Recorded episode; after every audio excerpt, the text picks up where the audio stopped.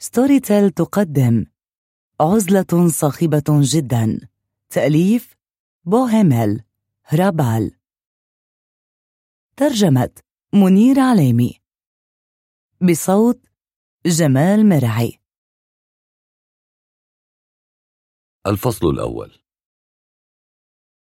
قضيت خمسة وثلاثين عاما حتى الآن بين الأوراق المهملة وهي قصة عشقي. أجمع الورق المهمل والكتب منذ خمسة وثلاثين عاما وألطخ نفسي بالحروف حتى صرت أشبه موسوعاتي. سحقت ثلاثة أطنان جيدة منها على مر السنين. أنا إبريق مملوء بالماء السحري والنقي. تلقيت تعليمي بشكل غير مقصود. لا أستطيع التمييز تماما بين الأفكار التي تأتي مني أو من كتبي. هذا ما أبقاني منسجما مع نفسي ومع العالم حولي خلال الخمسة وثلاثين سنة الماضية. لأنني عندما أقرأ أنا لا أقرأ حقا بل أرمي جملة جميلة في فمي وأمصها كالسكاكر أو أرشفها كشراب كحولي حلو حتى تذوب الفكرة داخلي كالكحول وتتغلغل في العقل والقلب ثم تتدفق عبر الأوردة إلى جذر كل وعاء دموي. أراكم طنين من الكتب وسطيا كل شهر. لكن كي أستجمع قواي من أجل هذا العمل الإلهي شربت كثيرا من البيرة خلال الخمسة وثلاثين عاما الماضية. بما يكفي لملء مسبح أولمبي أو مفرخة سمك بأكملها. هذه الحكمة تشكلت لدي بلا قصد. أنظر إلى عقلي كأنه كتلة من الأفكار. ضغطتها السوائل رزمة من الأفكار ورأسي كمصباح علاء الدين المصقول واللامع. كم كانت جميلة تلك الأيام حيث كان المكان الوحيد الذي في وسع الفكرة أن ترتاح فيه هو العقل. وكل من يرغب باستخراج هذه الأفكار عليه فقط أن يضغط رؤوس الناس. حتى هذا لن يجدي نفعا فالأفكار الحقيقية تأتي من الخارج وتسافر معنا كحساء النودلز الذي نأخذه معنا إلى العمل. بلغة أخرى يحرق المحققون الكتب بلا جدوى. إذا استطاع الكتاب التعبير سيحترق وهو يضحك بهدوء. كل كتاب جدير بملحه سيظهر ويبدي نفسه. اشتريت حاسبة الجامع. الطارح الجذرية الصغيرة كانت آلة غريبة بحجم محفظة المال. بعد أن استجمعت قواي دفعني الفضول لفتحها بمفك البراغي. فصعقت وشعرت بالغيظ لعدم عثوري إلا على آلة غريبة أصغر حتى أصغر من طابع بريدي وأرفع من عشر صفحات من كتاب وذاك الهواء مليء بمتغيرات رياضية. عندما تحط عيناي على كتاب حقيقي وتنظران إلى الكلمات المطبوعة ما تريانه هو نوع من أفكار دون أجساد تحلق في الهواء تنزلق في الهواء تعتاش على الهواء. تعود إلى الهواء لأن كل شيء في النهاية هو هواء تماما كحاملها وليس دم المسيح. منذ خمس وثلاثين سنة أسحق الأوراق والكتب العتيقة. أعيش في بلاد عرفت بتدريس كيفية القراءة والكتابة لخمسة عشر جيلا. أعيش في زمن تحكم فيه الممالك بالأعراف والهواجس. أعيش لأضغط الأفكار والصور بصبر في رؤوس السكان. بذلك أقدم لهم سعادة لا تضاهى أو ربما حزنا عظيما. أعيش بين أناس في وسعهم الانحناء على كومة من الأفكار المضغوطة. والآن يتكرر هذا المشهد أمامي بعد خمس وثلاثين سنة وأنا أضغط الزر الأخضر والأحمر في آلة الهيدروليك. شربت البيرة لخمس وثلاثين سنة. ليس لأنني أنتشي بشربها بل على العكس أكره الكحوليين. أنا أشرب لأفكر بعمق أكثر. أسافر نحو قلب ما وأقرأ. لأنني لا أقرأ للمتعة أو لقتل الوقت أو لأخلد إلى النوم. أنا الإنسان الذي يعيش في بلاد معروفة بحبها للقراءة والكتابة طيلة خمسة عشر جيلاً. أشرب كي يمنعني ما أقرأه من أن أغط في نوم أبدي وأن أصاب بهذيان رعشي لأنني أشترك مع هيجل في نظريته أن الإنسان نبيل القلب ليس رجلا نبيلا بالضرورة ولا مجرما قاتلا. لو كنت أستطيع الكتابة لكتبت عن أعظم أفراح الإنسانية وأحزانها سيكون ذلك من خلال الكتب التي قرأتها والتي علمتني أن الجنة ليست إنسانية ولا أي شخص له رأس بين كتفيه هو إنساني. ليس الأمر أن البشر لا يريدون أن يكونوا إنسانيين بل هو فقط يخالف المتعارف عليه. تفنى الكتب النادرة في آلة الضغط تحت كفي ولا أستطيع إيقاف تدفقها. أنا جزار مجيد وحسب. الكتب علمتني نشوة التدمير. أعشق العواصف وانكسار البواخر. أستطيع أن أجلس ساعات بانتباه محدقا في مشاعر خبراء المتفجرات وهم يفجرون منازل وشوارع بأكملها وأن ألمح الفضاء وهو يعج بالشظايا. لا أستطيع أن أكتفي بذلك منذ اللحظة الأولى بل أعشق من يرفع العوارض والأجر والصخور من أجل إخفائها. كملابس تتساقط كنهر يغرق بنعومة في قاع المحيط عندما تبدأ المراجل بالانفجار. هناك أجلس في غيمة من الغبار. أجلس في الموسيقى الغوغائية. أفكر في عملي بعمق. أفكر في قبو الذي يحوي آلة سحق الكتب. المكان الذي أخذ من عمري خمسا وثلاثين سنة. المكان المنار بالقليل من المصابيح الكهربائية حيث أسمع فوقي خطوات تعبر السطح تعبر فتحة في السقف وهو أيضا ثقب أسفل الساحة. أرى بخور الجنة في شكل حقائب وصناديق وعلب تتساقط منها أوراق قديمة وأعواد الورود الذابلة ورق اللف برامج مسرحيات انتهى وقتها أوراق لف المثلجات أوراق ملونة أوراق مبتلة أوراق دامية لجزارين أوراق قذفتها استوديوهات التصوير. داخل المستودع بعض التجهيزات لا تعدو أن تكون سوى صندوق لرمي الأوراق. آلة كاتبة. باقة زهور من أعياد ميلاد أتلفتها الأيام. أحيانا أجد قطعة حصى مدفونة في حزمة جرائد لتثقيلها. سكين جيب. أو مقصا أو مطرقة أو نبتة أو ربما بعض أكواب القهوة الجافة التي ظلت في القاع أو ربما بعض باقات ورد الزفاف مع أكاليل الجنائز. منذ خمس وثلاثين سنة وأنا أضغط تلك الأشياء في آلة الهيدروليكية ثلاث مرات يتم نقلها في عربة في القطار والذي بدوره ينقلها بتأودة إلى مصنع عجين الورق حيث تنزع الأسلاك ويعجن عملي ويتحول إلى نوع من القلويات أو نوع من الأسيد الذي يتمتع بقوة تسمح له بأن يذوب شفرات الحلاقة التي اعتدت أن أداعب عبرها كفي. مثل سمكة لطيفة ستقفز في ماء نهر ملوث يجري بين المصانع الممتدة ولكن تطفو ورقة من عمود كتاب نادر لتلمع. إذا ابتعدت أقفز مباشرة خلفها من أجل إنقاذها ثم أجففها فوق المئزر. أفتحها فورا وأنفث فيها. أوجه بصري إلى النص وأقرأ أول جملة فيها كما لو كنت أتتبع نوتة هوميرية.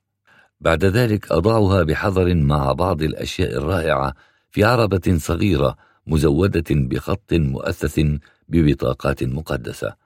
رماها شخص ما في مستودع البسيط بالخطأ. ثم يأتي دوري. لا أقرأ كل هذه الكتب وحسب بل أضع كل منها في كومة لأجملها وأمنحها ختمي وتوقيعي وأحرص دوما أن أجعل كل كومة مميزة عن الأخرى. علي أن أمضي ساعتين إضافيتين داخل القبو كل يوم. يجب علي أن أستيقظ قبل العمل بساعة وأحيانا علي الذهاب إلى العمل يوم السبت. إذا أردت أن أعبر جبل الأوراق القديمة غير المتناهي. الشهر الذي مضى رموا حوالي خمسة عشر ألف باوند من الأعمال الفنية النفيسة التي أعيد إنتاجها. خمسة عشر ألف باوند من أعمال مبللة لرامبراند وهولسز ومونيه ومانيه. وكليمت وسيزان. وأعمال فنية أوروبية عظيمة في قبوي أستخدمها لأجمل أكوام الكتب لتنتظر بكل روعتها مصعد الخدمة. لا يمكنني أن أبعد عيني عنها. لوحة النوبة الليلية وساسكيا وهنا غداء على العشب وهناك منزل الرجل المعلق في أوفير أو لوحة غويرنيكا. أنا الرجل الوحيد في هذا العالم الذي يعلم أنه في عمق أي كومة من الكتب يوجد كتاب مفتوح لفاوست أو دون كارلوس. أرى رواية هايبريون دفينة مع بطاقات ملطخة بالدماء. هناك على أكياس الإسمنت تجد كتاب هكذا تكلم زرادشت أنا الإنسان الوحيد الذي يعرف أية كومة فيها جوته أو شيلر. أو هولدرلين أو نيتشه أنا فنان وجمهور في الوقت ذاته لكن الضغط اليومي ينال مني ويجعل مني فريسة للتعب تحبطني وتحرقني وأواجه هذا الضغط وأقلل من جدته بشرب البيرة وأسلك طريقا إلى الهوسنكي من أجل الامتلاء علي أن أتأقلم وأحلم بشكل كومة التالية. السبب الوحيد الذي يجعلني أتعاطى البيرة هو كي أستشرف المستقبل. ففي كل كومة من الكتب أدفن بعض الآثار الغالية مثلا أدفن كفن طفل مزخرف مع زهور ذابلة وشعر ملائكي. صغت فراشا جيدا من الكتب التي ترمى فجأة في المستودع. هذا ما يجعلني دائما في المؤخر من هذا العمل. لماذا امتلأت الباحة بالرفوف المملوءة بالكتب القديمة؟ لا أستطيع الوصول إلى الفتحة في السقف بسبب جبال الورق في غرفتي والتي تعوقني لذلك سيدي بوجهه القرمزي والغاضب على الدوام يدس عصاه أمامه كي يبعد الأوراق من الساحة ويصرخ في وجهي هانتا أين أنت؟ أين أنت بحق المسيح؟ متى ستتوقف عن تعلقك بكل تلك الكتب وتشرع في عملك؟ الفناء امتلأ بالكتب وأنت لم تزل هناك جالسا ومنهمكا في أحلامك. أسرع مباشرة إلى عملي. إلى جبل من الأوراق كما لو كنت آدم وهو يستلقي بين الأعشاب. ثم ألتقط كتابا تنفتح عيناي على عالم غير عالمي لأنني عندما أشرع في عملية قراءة أكون في مكان معلوم ومختلف. أكون مع النص نص مختلف ومذهل. علي أن أعترف أنني كنت أحلم. أحلم بأرض ما بجمال عظيم. كنت في قلب الحقيقة. عشر مرات في اليوم أتساءل أي إنسان غريب أنا؟ أي هدوء ينتابني وأنا أنعزل مع ذاتي وأهرب من نفسي؟ أذهب ناحية المنزل أجوب الشوارع في صمت في هدوء رهيب. أعبر والقطارات والسيارات والأرصفة في غيوم من الكتب التي جئت بها وحملتها في حقيبتي. أنا ضائع في أحلامي. أحيانا أجتاز الإشارات الضوئية لأن حقيبتي مليئة بالكتب وأخاف أن يستفسر أحد ما عن هويتي فلا أجيبه. أجوب الشوارع الصاخبة دون أن أجتاز الضوء الأحمر. أجوبها دون أدنى شعور ولست قلقا من ذلك. عندي شعور بنفسي كما لو كنت كومة من الكتب المضغوطة. مقعد طيار رائع ضوء مندفع من الكارما كما لو كان ضوء ثلاجة نار أبدية أحملها في حقيبتي. لذلك أنا أعود إلى منزلي مثل منزل محترق أو زريبة. ضوء من الحياة ينسكب عبر النيران النار التي تولد من الغابات الميتة وتترك حزنا دفينا ينام تحت الرماد. منذ خمس وثلاثين سنة وأنا أضغط الأوراق القديمة في آلة الضغط الهيدروليكي. علي أن أكمل خمس سنوات. من أجل بلوغ سن التقاعد. سترافقني آلتي. لا أريد معاقبتها. سأحتفظ بها لأنني سأقتنيها من المؤسسة. سأحملها معي إلى المنزل وأخفيها في مكان ما بين الأشجار في حديقة جدي عندما يحين الوقت. سأضع كومة واحدة في اليوم لكن أية كومة؟ خلاصة كل الأكوام؟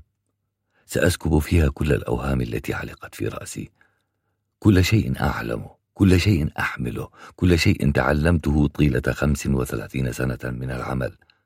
أخيرا سأعمل بأوامر الروح فقط عندما تلهمني. كومة واحدة من ثلاثة أطنان من الكتب في المنزل. كومة لن أخجل منها. سآخذ وقتا مسبقا لأفكر فيها وأحلم بها. عندما أضع الكتب في آلة الضغط سأضع عليها الزينة وبمجرد تشغيل الآلة عندما تنتهي السنة سيكون لي معرضي. سأقوم بتدشين معرض من أكوام الكتب في الحديقة وكل هؤلاء الذين سيأتون سيتمكنون من رؤية عالمهم تحت مرآي. وعندما يشع الضوء الأخضر ويبدأ الضغط بالتصاعد ويشرع في حركته المتصاعدة بقوة ساحقا الكتب مع الورود ومع كل تلك الأشياء التي رفض الناس اقتناءها. المتفرجون العاشقون سيعيشون تجاربهم الشخصية مع عملية السحق عبر الآلة الهيدروليكية لكنني الآن في منزلي أجلس على كرسي. رأسي يتداعى وسرعان ما أرفعه فقط عندما تصطدم شفتاي الرطبتان بركبتي. أحيانا أجثم في مكاني إلى منتصف الليل وعندما أستيقظ أجد جسدي منكمشا ومكورا مثل قطة في الشتاء أو كرسي. أرفع رأسي لأرى ركبة بنطالي مبللة باللعاب. أستطيع أن أكون أنا ذاتي لأنني لست وحيدا ولكني بمفردي ببساطة. أعيش في عزلة مزدحمه متهورا بين اللانهاية ورمزاي الأبدية واللانهاية اللذان بديا يشبهان أمثالي. الفصل الثاني. منذ خمس وثلاثين سنة وأنا أسحق الأوراق القديمة.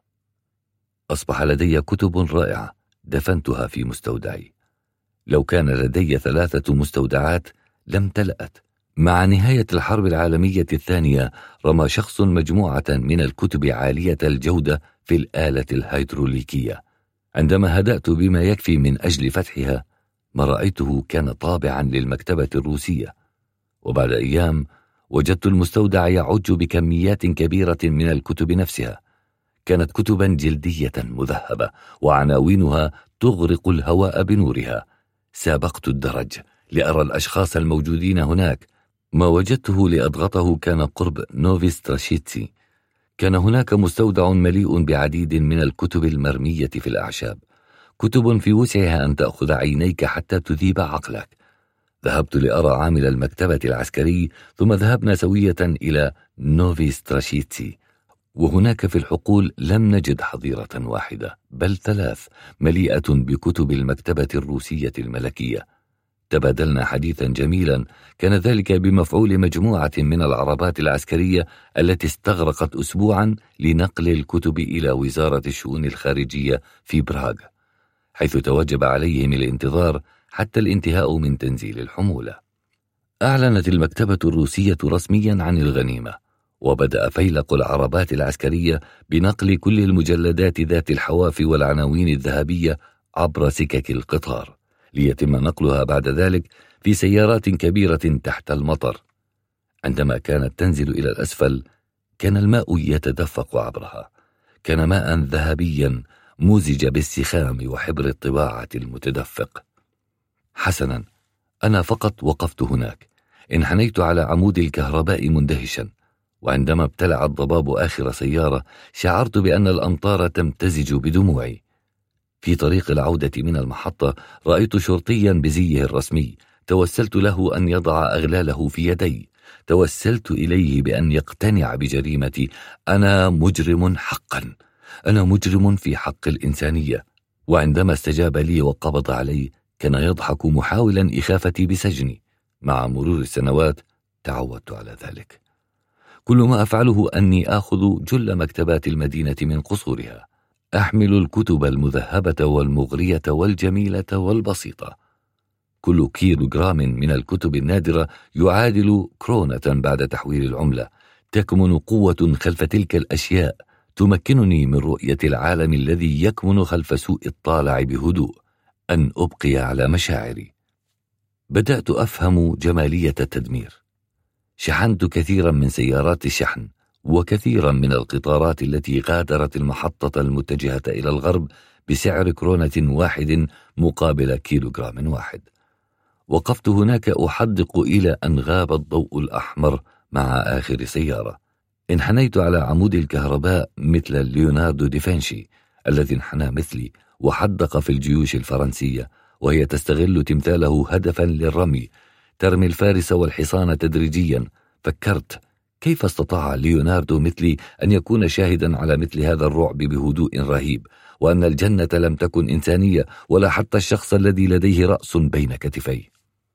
في ذلك الوقت وصلني خبر احتضار أمي. لذلك قفزت مباشرة إلى دراجتي وذهبت إلى البيت لكن حدث أن شعرت بعطش. هرعت إلى المستودع وأخذت كأسا من الفخار مليئا بالحليب الحامض. أخذته بكلتا يدي كنت أتجرعه بشراهة كنت شديد العطش إلى أن رأيت عينين تتدفقان أمامي.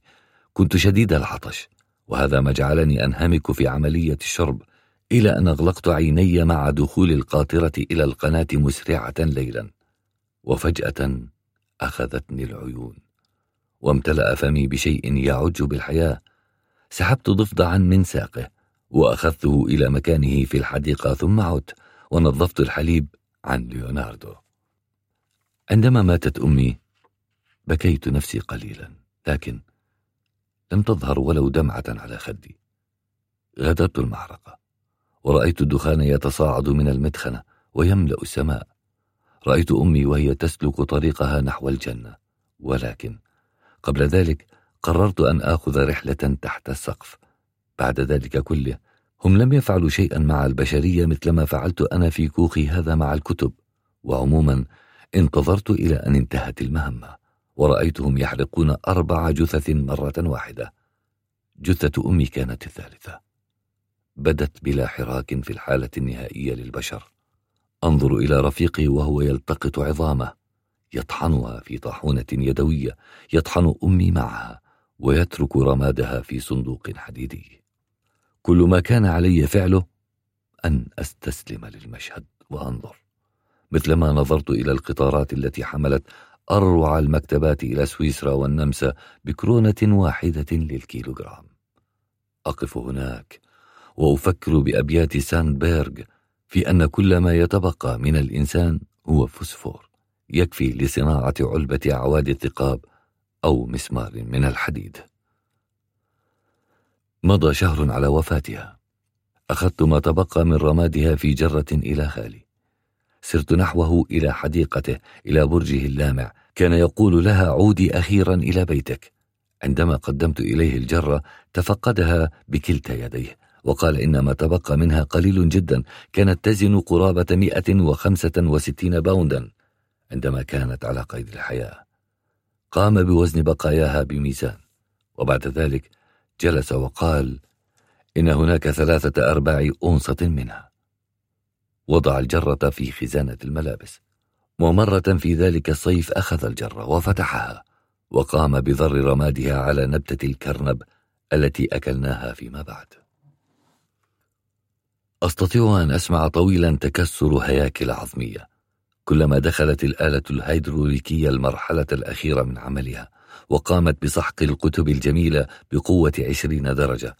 أستطيع أن أسمع تهشم الهياكل العظمية بينما أسحق جماجم وعظام الأعمال الكلاسيكية وعظامها كأني أسمع التلمود يقول نحن أشبه بحبات زيتون فقط عندما نسحق نظهر أفضل ما لدينا.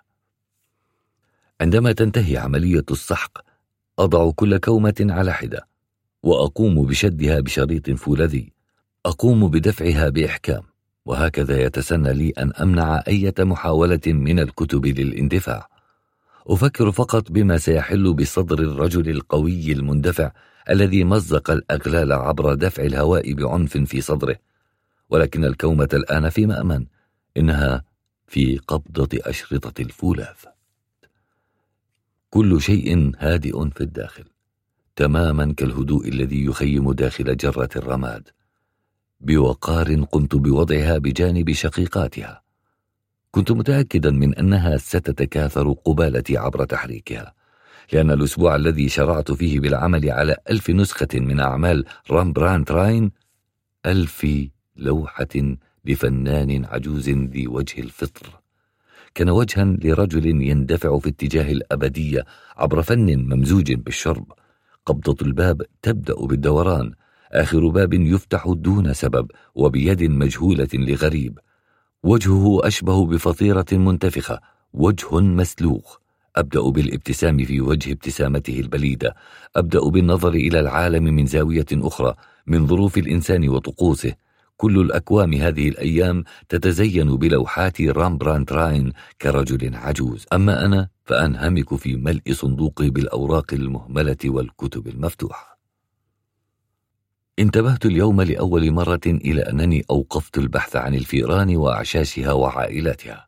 عندما أرمي فئرانا صغيرة عمياء تقفز الأم خلفها متمسكة بها وتشارك قدر الكلاسيكيات والأوراق القديمة. لن تصدق عدد الفئران في مستودعي. مئتان ربما أو خمسمائة. أغلبها هذه المخلوقات الغريبة اللطيفة تولد نصف عمياء. لكن هناك شيء نشترك فيه.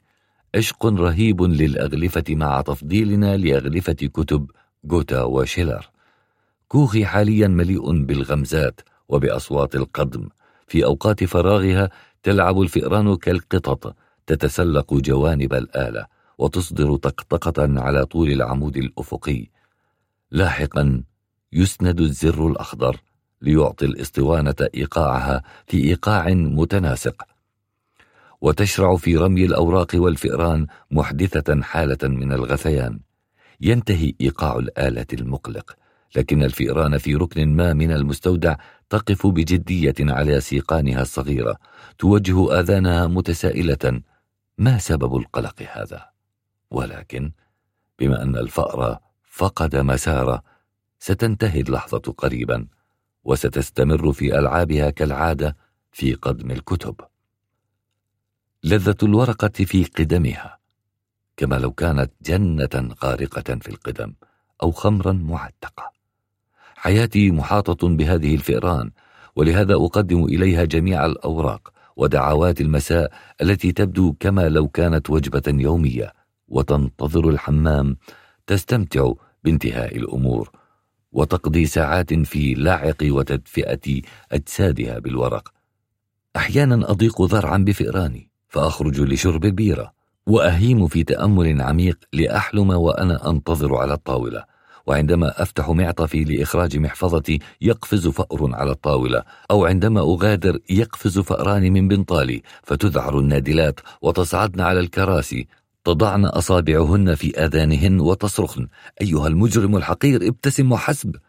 ثم ألقي التحية مغادرا وأنا أحمل تصورات كثيرة لكومة التالية. منذ خمسة وثلاثين عاما أرمي كل الأكوام في آلتي. أشطب الأعوام والشهور والأيام حتى نتقاعد كلانا آلتي وأنا. أحضر الكتب كل مساء في حقيبتي إلى المنزل. امتلأت شقتي ذات الطابقين في هول شوفيتسا بالكتب وهو حال القبو والسقيفة والمطبخ والمخزن وحتى الحمام. كانت المساحة الخالية الوحيدة هي الطريق إلى النافذة والموقد.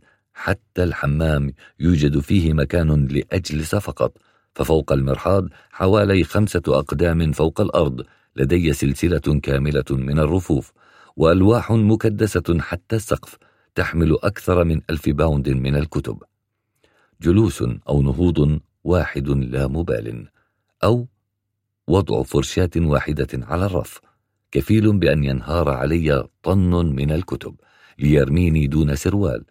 لم يكن هناك مجال حتى لإضافة واحدة فدفعت سريري باتجاه بعضهما ووضعت ألواحا فوقهما حتى السقف لأضع طنين إضافيين من الكتب التي أحضرتها إلى المنزل على مر سنين. عندما أغفو أرى كابوسا بثقل طنين. في بعض الأحيان عندما أكون غير مبال بما فيه الكفاية لأتقلب في أثناء نومي أو أصرخ أو أنتفض أخشى أن أسمع الكتب تسقط. لأن رفع ركبتي أو صرخة واحدة كفيلة بسقوطها كانهيار جليدي لتسحقني وفرة من الكتب النادرة مثل برغوث. أشعر في بعض الليالي أن الكتب تتآمر ضدي لأنني أسحق مئة فأر بريء يوميا وأنها تريد الانتقام مني. حسنا يمكنها فعل ذلك لأن معاصينا تطاردنا.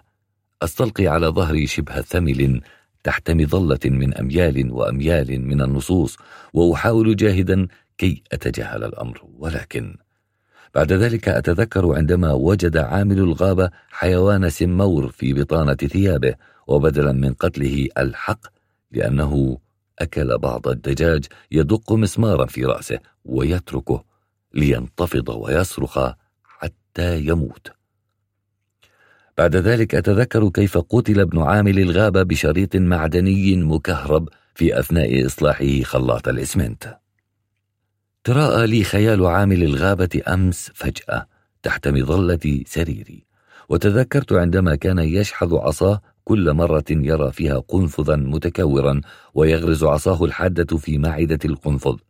كان بخيلا بحيث لم يكن ليخسر رصاصة. في يوم من الأيام استلقى في فراشه وقد أصابه سرطان الكبد. قضى ثلاثة أشهر طويلة متكورا في سريره مثل كل تلك القنافذ. انتفخ بطنه وأصيب بالهذيان قبل وفاته.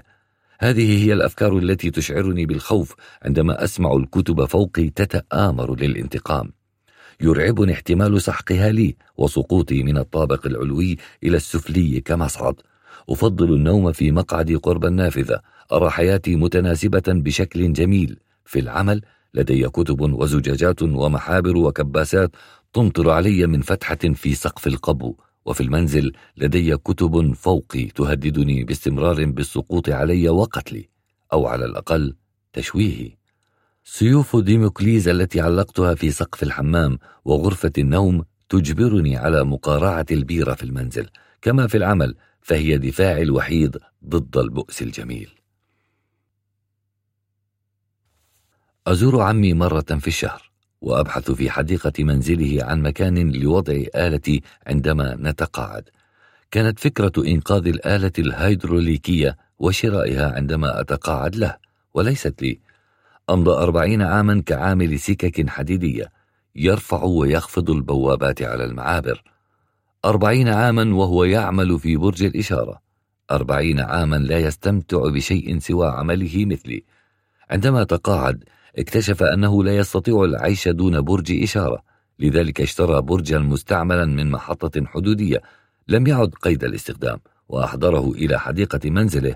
بعد ذلك أحضر بعضا من أصدقائه المهندسين المتقاعدين قاطرة صغيرة من صنع شركة أورينشتاين وكوبل. كانت تسحب حاويات القمامة والعربات في مصانع الصلب. أحضروا أيضا بعض السكك وثلاثة عربات وجدوها بين أكوام الخردة في مكان ما. وضعوا السكك في الحديقة القديمة وحول أشجارها وأصبحوا يحركون عربات أورنشتاين وكوبل كل سبت واحد. كانوا يسمحون للأطفال بالصعود ليأخذوهم في رحلة عبر السكك بعد الظهر وفي المساء يشربون البيرة ويغنون.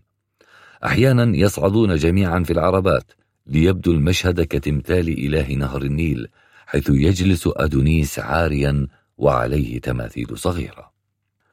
ذهبت في أحد الأيام لرؤية عمي ولأبحث عن مكان لآلتي ومع حلول الليل بدأ القطار بأضوائه المتوهجة بالدوران حول أشجار التفاح والكمثرى بسرعة قصوى.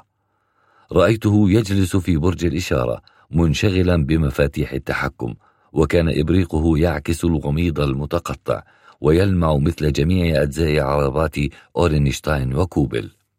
منذ أن مشيت خلف صياح الأطفال وشتائم العجائز دون أن يهتف بي أحدهم للانضمام أو يقوم بطرح سؤال إذا ما كنت أريد الشرب. كانوا دائما منهمكين في ألعابهم التي لا تبدو شيئا في النهاية غير طقوس يومية تماما كالوظيفة التي يستمتعون بها كامل حياتهم. أنا ببساطة أظل أمشي. أسلك طريقي مثل قابيل. وبعد ذلك بعد أن أمشي مدة ساعة أو أكثر أعود لأرى ما إذا كان أحدهم يناديني. ما رأيته أن لا أحد كان يعيرني اهتماما. عندما أعبر البوابة أعود مرة أخيرة. ما رأيته مع إضاءة العمود الكهربائي والعمود الذي ينير برشاقة كان مضطربا كرسم بياني. كان القطار يلاحقهم بصفاراته محدثا ضجيجا متابعا رحلته إلى أن تأتي رحلة أخرى. موسيقى أورجن تكرر إيقاعها. اللحن جذاب ولا رغبة لي في سماع لحن آخر إذا ما ظللت على قيد الحياة. لذلك لم يرني أحد. كنت أتجول بين الأشجار. رفع يده عن مفاتيح التحكم ولوح لي بأصابعه بحركة غريبة كما لو كان يحاول تحريك الهواء. لوحت له عبر الظلام. بدونا حينها كما لو كنا نودع بعضنا من قطارين يندفعان بجهتين متعاكستين. عندما بلغت ضواحي براغ اشتريت بعض النقانق. كنت خائفا لأنني عندما كنت أرفعها إلى فمي كنت أشعر أنها تنظف شفتي الدافئتين. وعندما كنت أنظر إلى الأسفل كنت أضعها في مستوى خصري. رأيت نهايتها الأخرى تلامس حذائي ولكن عندما رفعتها بكلتا يدي بدت عادية جدا وبهذا علمت أنني تقلصت في آخر عشر سنوات. عندما عدت إلى المنزل دفعت مئتي كتاب عن باب المطبخ ووجدت الأسطر التي اعتدت أن أخطها بقلم لا يمحى خطه كي أرى طولي في تاريخ محدد. أخذت كتابا وقفت على هيكل الباب ودفعت الكتاب على رأسي. عندما عدت إلى المكان رسمت خطا آخر. أستطيع أن أخبر بعين مجردة أنني في ثمان سنوات تقلصت أربع بوصات. لابد أني تقلصت تحت ثقل مظلة الكتب التي تزن طنين الفصل الثالث. منذ خمس وثلاثين سنة وأنا أجمع الأوراق القديمة. إذا توجب علي اختيار عمل آخر فسأظل في عملي هذا الذي أخذ من حياتي ثلاثة عقود. تتحول حياتي من نسقها الإيجابي إلى نسقها السلبي وتتحول الغرفة بدورها إلى جحيم. الأوراق المهملة المكدسة يزداد طولها لتبلغ السقف ندية ومتعفنة متخمرة وتبدو كسماد لزج كمستنقع ينحل في أعماق قبوي. فقاعات ترتفع إلى السطح كما لو كانت خيوطا من دخان تنبثق من الطين المتعفن. علي أن أستنشق هواء آخر علي أن أبتعد عن الآلة الهيدروليكية لكنني لم أبتعد. لا أستطيع أن أستنشق الهواء النقي. إنه يجعلني أسعل وأختنق وألفظ اللعاب كما لو كنت أدخن سيجارة هافانا. لذلك عندما يصرخ المدير ويلوي كفيه ويصب علي وابلا من التهديدات أبتعد وأقف مفتشا عن قبو آخر. أفضل غرفة تحكم التدفئة المركزية حيث يقبع رجال بشهادات عليا مقيدين ككلاب ويكتبون تاريخهم كبحث سوسيولوجي. علمت أن المدينة الرابعة أخليت من السكان وأن الطبقة العاملة غادرت القبو وصعدت إلى البنية الفوقية. وكيف أن الأكاديميين تابعوا عملها؟ أعز أصدقائي كانا عضوين سابقين في أكاديمية العلوم وعينا للعمل في أحد المجاري. لذلك قررا أن يؤلفا كتابا عن حياتهما حول حركتهما تحت براغ. كانا قد علماني أن البراز الذي يدخل منشأة المجاري أيام الأحد من بودبابا يختلف عن ذلك الذي يدخل أيام الاثنين وأن كل يوم يختلف عن الآخر ويمكن رسم التدفق في مخطط بياني ومن خلال ارتفاع أو انخفاض نسبة عقارات منع الحمل. يمكنك معرفة تواتر ممارسة الجنس في مناطق براغ. أذهلني أصدقائي اليوم بتقرير حربي حرب شاملة وإنسانية بين فئران بيضاء وأخرى بنية والتي تنتهي بنصر مطلق للفئران البيضاء التي تقودهم فورا إلى انقسام في شكل مجموعتين أو عشيرتين متقاتلتين نوعان من فصيلة القوارض يدخلان في لحظة الموت والحياة من أجل السيطرة على المجاري. ولكن سرعان ما تنتهي الحرب. أصدقاء القدامى في أكاديمية أشغال المجاري أعلموني أن الفريق المنهزم سيدمر قريبا مثل غازات أو حديد أو مواد عضوية ويؤول إلى نوعين من المعسكرات المتصارعة والمتناحرة. معركة السيطرة تعيد الحياة والرغبة في إيجاد حل للمعركة بما يبشر بتوازن قريب. العالم لم يتوقف عن التعثر ولو للحظة. أستطيع الآن أن أثبت أحقية رامبو عندما كتب أن معركة الروح مرعبة مثل كل حرب مسلحة. أستطيع أن أستنشق المعنى الصحيح لكلمات المسيح القاسية. ما جئت لألقي سلاما بل سيفا وعلي أن آخذ دروسي دون إرادتي. كنت دائما منبهرا بهيجل بما أنه علمني أن المكان الوحيد على وجه الأرض الذي يكتسي أهمية هي حالة يحجر فيها الإنسان ويتجمد ليشرع في الاحتضار. كل ما هو جميل في السعادة هو أن تكون وحيدا دون حاجتك إلى المجتمع. هم يشنون حربا من أجل معركة حاسمة معركة من أجل إثبات الذات. أمشي في شوارع براغ حول الطريق المؤدية إلى المستودع.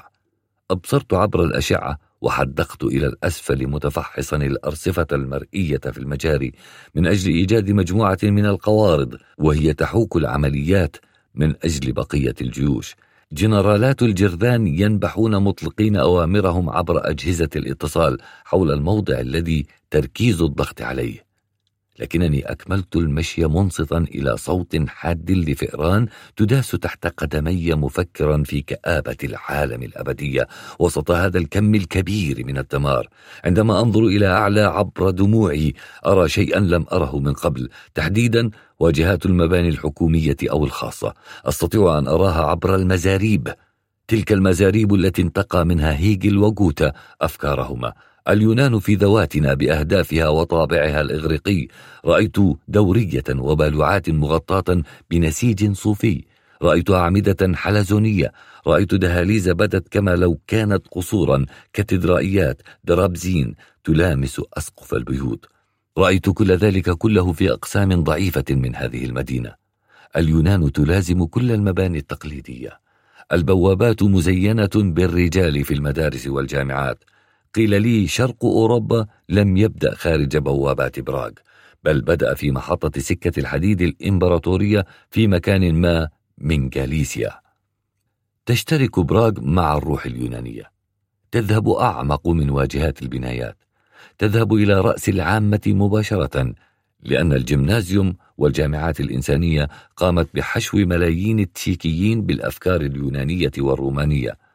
وعندما يوفر عمال المجاري هذا المشهد في حرب بلا مشاعر بين جيوش الفئران تتحول الأكواخ إلى مقر لملائكة براغ المتساقطة. الجامعة تعلم الإنسان الذي خسر معركة بأنهم لم يقاتلوا أبدا بل هم في طريق متواصل من أجل صياغة صورة أجمل لهذا العالم. عندما عدت إلى قبوي رأيت فأرا يرقد ويقفز من أجل أن يقول أهلا. فكرت بالفتحة التي في زر المصعد وبعامل المجاري الذي أخذه إلى الوادي. نزلت السلم ماسكا بقواي أزحت الغطاء جانبا وأنصت إلى خرير مياه المجاري وتصفيق الماء في المراحيض إلى إيقاع تسربها من حوض الاستحمام إلى صدى الشواطئ. سمعت الفئران وهي تبحر عبر نعيقها وقضمها للحم. كانت سعيدة ومبتهجة. كانت الأجساد ترتطم والمعركة تندفع. ينبعث صوتها من بعيد. انتهيت من حرب الفئران وعلمت أنها ستنتهي في النهاية باحتفال إلى أن تجد سببا آخر مقنعا من أجل الشروع في حرب أخرى. وضعت الغطاء وعدت إلى عملي مدججا بمعلومات الجديدة حول حرب شرسة أخرى. ستدور رحاها الآن تحت قدمي. وإن لم تكن حربا بين فئران فستكون حربا بين بشر. ولكن كيف سأكون أنا بعد خمس وثلاثين سنة من جمع الكتب القديمة؟ أنا أكبر مثل. فأر يعيش داخل مستودع طوال الوقت. لا أحب الاستحمام رغم أنه لدينا حمام خلف مكتب المدير لأنني إذا استحممت أعلم أنني سآتي بشيء ما. علي أن أذهب إلى المشرفة على الصحة. أنا أعمل بيدين فارغتين لا أستطيع غسلهما حتى الليل لأنني إذا قمت بغسلهما مرات عديدة في اليوم سيدمر جسدي. لكنني أحيانا نتيجة لشوقي إلى النموذج اليوناني للجمال سأغسل إحدى قدمي أو رقبتي. وفي الأسبوع التالي أغسل قدمي الأخرى وذراعا واحدة وعندما يأتي أحد الأعياد الدينية سأغسل صدري وقدمي ولكن في تلك الحالة سأتناول مضادات حساسية مسبقا لأنني قد أصاب بحمى القش حتى وإن كان هناك ثلج على الأرض. الآن أنا في غرفتي. أقوم بضغط الكتب وترصيفها. أضع عملا فلسفيا كلاسيكيا في كل كومة. أشعر أن جسدي مرتاحا هذا الصباح بعد تنزهي في براغ. وأن عقلي خال من الشوائب لأنني لست وحيدا لأن في براغ آلاف مثلي يشتغلون في الهامش في الأقبية. ولديهم أفكار حية وملهمة في رؤوسهم. هدأت من روعي قليلا فعملي يسير بنسق إيجابي أفضل من الأمس. سأنزلق في رحم الزمن إلى شبابي عندما كنت أكوي سراويلي وألمع أحذيتي كل يوم سبت لأنك عندما تكون طفلا ترغم دائما على أن تكون نقيا. تحب صورتك الذاتية. الصورة التي تتجسد في ذاتك ويكون عليك دائما الحفاظ عليها وتطويرها. على كل حال تدور المكواة في الهواء إلى أن تندفع حرارة الجهات المتغضنة أغطيها بقطعة قماش أخرى. في النهاية أقوم بعملية كي حذرة جدا خصوصا للساق اليمنى بما أنها دائما مهترئة. بسبب عادتي في الركوع على الأوساخ بعد رمي القنان الخشبية.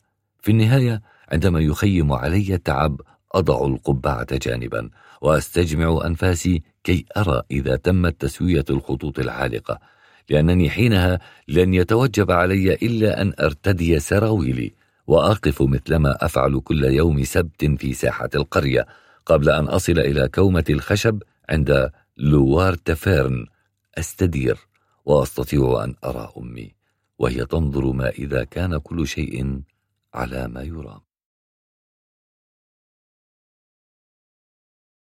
إنه المساء. أنا في حفلة رقص. في انتظار ماري. مانسا مثلما أخاطبها. الفتاة ذات الأشرطة المتدلية. الأشرطة التي تزين شعرها. فرقة موسيقية تعزف وأنا أرقص معها. العالم يطوف بنا كما لو كان كوكبة خيل عندما رأيت مانسا تسربت في داخلي قناعة أننا نستطيع أن نرقص البولكا. رأيت أشرطة مانزا وهي تتأرجح حولي تتراقص مع الريح وكنت كلما شعرت برغبة في التوقف بدأت الأشرطة في التدلي أخذتها وطفت بها ثانية محدقا في يدي. الأصابع تمسك بيديها اللتين غطيتا بقطعة قماش مطرزة. أول مرة أخبرتها أنني أحبها وهمست لي بأنها تحبني أيضا.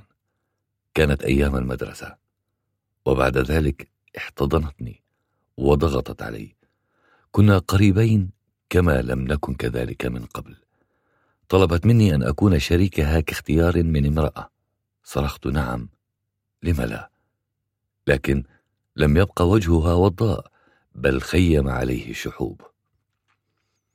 عندما عادت كانت يداها باردتين. بدأنا ثانية في عملية طواف أخرى. كل شخص يرانا سيلمح راقصين ماهرين. كم كنا رائعين معا يا لنا من عاشقين. عندما كنا نرقص البولكا كنا نصل إلى أقصى درجات النشوة. بدأت شرائط مانسا تحلق في الهواء. بشرائطها التي كانت بنية اللون اكتشفت أن العاشقين الآخرين قد توقفوا عن الرقص أو ربما كانوا يهربون منا قرفا. ثم أحاطوا بنا في حلقة كبيرة لا للإعجاب بنا أو الهروب منا فقد كانت حركة رقصنا ترشهم بشيء فظيع. لم نستطع أنا ومانسا تحديد ما هو. ركضت أم مانسا وسحبتها من يدها لتركضها خارج قاعة الرقص بعيدا عن لورا تفيرن لن تعود مانسا ثانية. لن أراها مرة أخرى. ما حدث أن مانسا كانت سعيدة جدا باختيارها كامرأة. كانت سعيدة جدا عندما قلت لها أحبك. فهرعت إلى قاعة الرقص ودون أن تدرك تلوث شريطها بالبراز عندما جلست على المرحاض. وعندما ركضت إلى قاعة الرقص بدأ البراز يتطاير من شريطها على الراقصين مع دورانها. ومنذ ذلك الوقت اكتسبت اسم مانسا الحمقاء. أضغط الأوراق المهملة. وعندما أضغط الزر الأخضر تبدأ الآلة باندفاع. وعندما أضغط الزر الأحمر تتراجع. وهذا يصف حركة العالم الأساسية مثل طويات الأكورديون التي تعود دائما إلى نقطة البداية. مانسا تخلت عن مجدها. تخلت عن المجد. غادرت بعار. لم تتسبب فيه. ما دام كل الذي حصل بشريا أكثر من اللازم. كان جوته ليسامح إلريك ليفتزو بخصوص الشريط ويمكن أن يسامح شيلين كارولين ولكن يبدو أن ليبنتز لن يسامح خليلته الملكة صوفي كارولين لعدم قولها شيئا عن هولدرلين فائق الحساسية وزوجته جونتراد. بعد خمس سنوات عندما وجدتها بعد أن رحلت العائلة إلى مورافيا للهروب من الشريط سألتها الصفح لأنني أشعر دائما بأنني ملام على جميع الأشياء التي تحدث. كل شيء تصفحته في الأوراق المهملة. في النهاية صفحت عني. لذلك قمت بدعوتها إلى رحلة لأنني فزت بخمسة آلاف كرونة في لعبة قمار. لا أستطيع الانتظار. أنا أكره المال. أكره الحديث عن حساب بنكي لجمع الأموال. ذهبنا إلى رينير في جولدن بيك. نزل باذخ يساعد على صرف المال بسرعة ولا يجعلك تلوم نفسك على إهداره. كل ليلة كانت الزبائن يسعون إلى التقرب من مانسا لأخذها مني خصوصا أحد المصنعين وعلى ما أذكر كان حزينا لكنني كنت سعيدا لأنني كنت أصرف المال. أصرفه على أي شيء تعشقه قلوبنا. كان ذلك أواخر شهر شباط نوفمبر الشمس تبزغ كل يوم كل يوم تذهب مانسا إلى التزلج. تحلق مع كل تجاوز لهضبة دون أن ترتدي قفازات. كانت ترتدي معطفا. كانت محاطة بالرجال بينما كنت جالسا وأرتشف الكونياك حيث يجتمع الرجال كل ظهيرة في الساحة المقابلة لواجهة النزل. تظل مانسا تتزلج إلى أن يحين الغداء. الوقت الذي تقفز فيه مباشرة إلى النزل في آخر أيامنا هناك أو اليوم قبل الأخير لم أنفق غير خمسمائة كرونة كنت جالسا وسط كوكبة من الزبائن نشاهد مانسا السمراء والجميلة تحلق في قمة جولدن بيك كنت جالسا وأطرق كؤوس النبيذ مع السيد جينا صاحب المصنع الذي أخذني بدوره إلى صاحب مصنع آخر لأراها تختفي خلف أجمة من أشجار الصنوبر والتنوب. ثم تعاود الظهور لتكمل رحلتها السريعة. وتعود إلى النزل ككل مرة كان يوما شديد الروعة. وكانت الشمس مشعة بدفئها إلى درجة أن جميع الكراسي والأرائك كانت محجوزة. كان أحد العاملين يجلب كراسي وأرائك إضافية. كانت مانسا تتنزه. كان سيد جينا على حق. كانت جميلة كلوحة في ذلك اليوم. ولكن عندما تجاوزت شمس الرهابين الأولى رأيت أن نساء يلاحقنها ويضحكن وكلما اقتربت مني بدأت ضحكاتها ترتفع. الرجال الذين رأيتهم كانوا مرتخين على كراسيهم رافعين صحفهم أمام وجوههم متجنبين أن تنحني عليهم أو ربما كانوا يبحثون عن ملجأ يقيهم حر الشمس. عندما انزلقت نحوي ما رأيته في زلاجاتها تحت نعلها كان قطعة روث كبيرة. قطعة روث بحجم الأوراق التي تغنى بها أورشليكي في قصيدته السامية وبعد ذلك علمت أن الوقت حان لبلوغ الفصل الثاني من حياتي مع مانسا. مانسا التي لم تعرف المجد من قبل ولن تتخلى عن العار. حسنا السيد جينا رجل الأعمال أخذ بعين الاعتبار أهم عمل قامت به مانسا بمزلاجها خلف أشجار الصنوبر في تلال الجولدن بيك. كان يوما شاحبا شابت الحمرة وجه مانسا حتى جذور شعر رأسها. الجنة ليست إنسانية ولا الشخص الذي يحمل رأسا بين كتفي. ها هنا أقف أضغط كومة خلف أخرى. أترك الكتاب مفتوحا على أهم فصل فيه ولكن وأنا أعمل. أفكاري كلها كانت منصبة على مانسا. مانسا التي ساعدتني على أن أشرب بما تبقى من مال في تلك الليلة. ولكن لا الشمبانيا ولا الكونياك في وسعه أن يأخذ صورة مانسا وهي تتنزه أمام الجميع.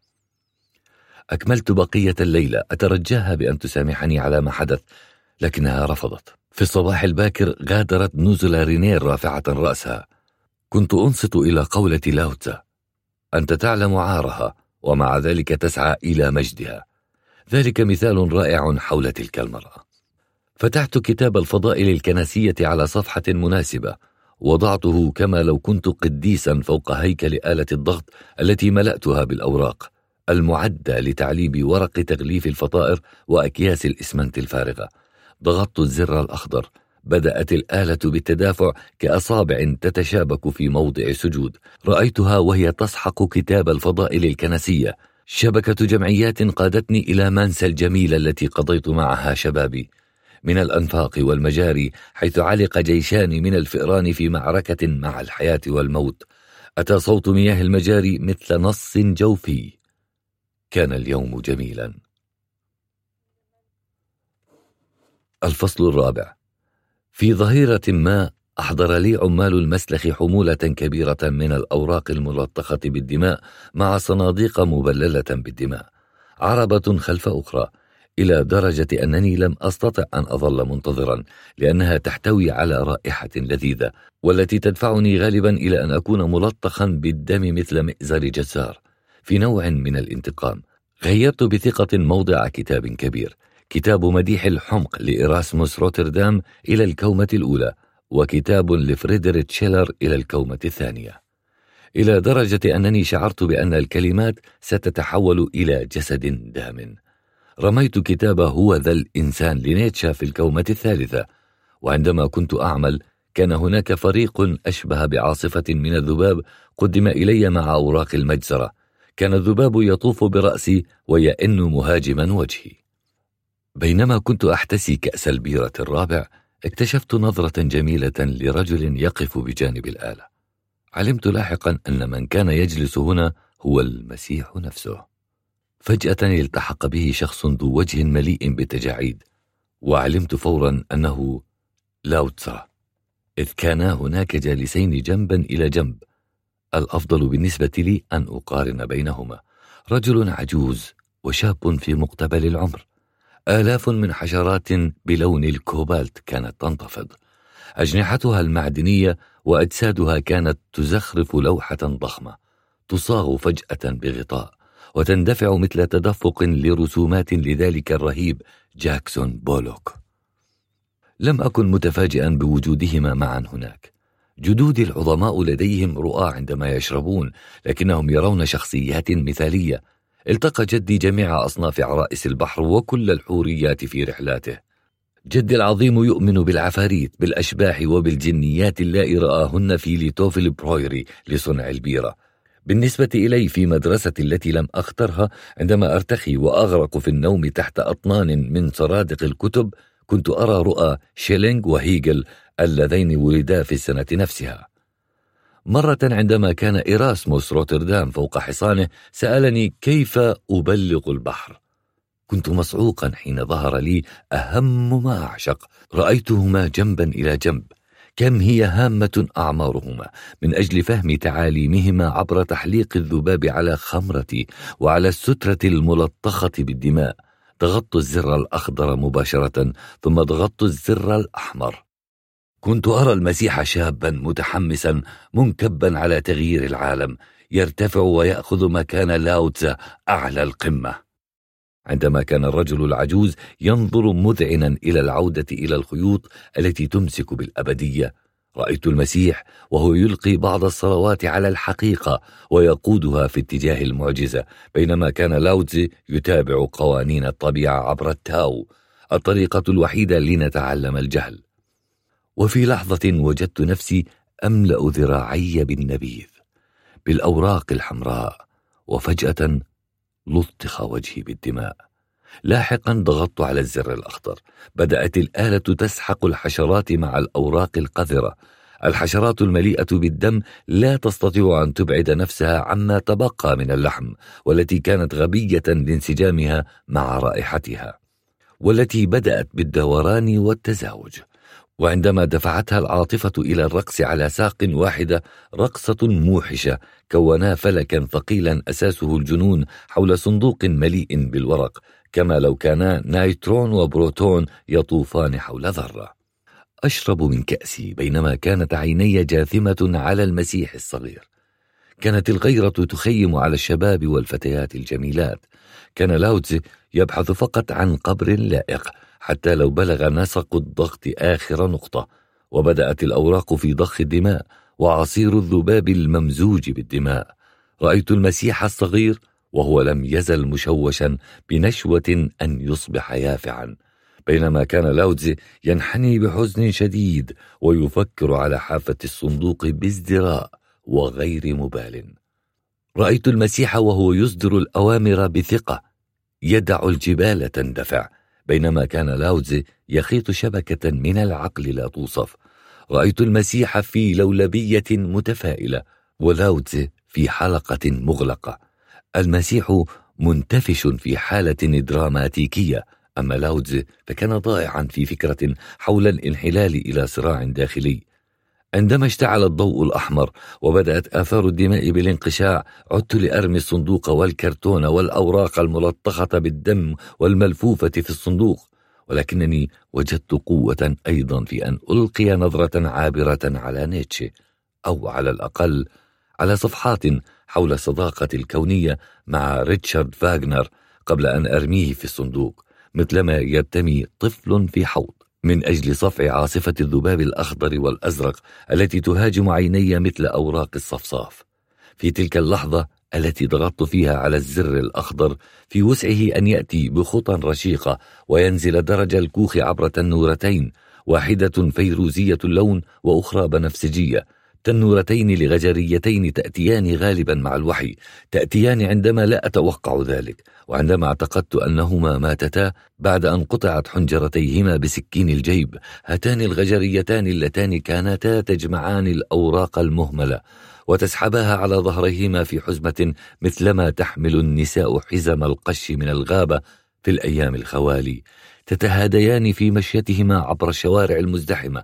والناس يقفون على الجانب الآخر من أجلهما ثم يتراجعون في عتبات الأبواب.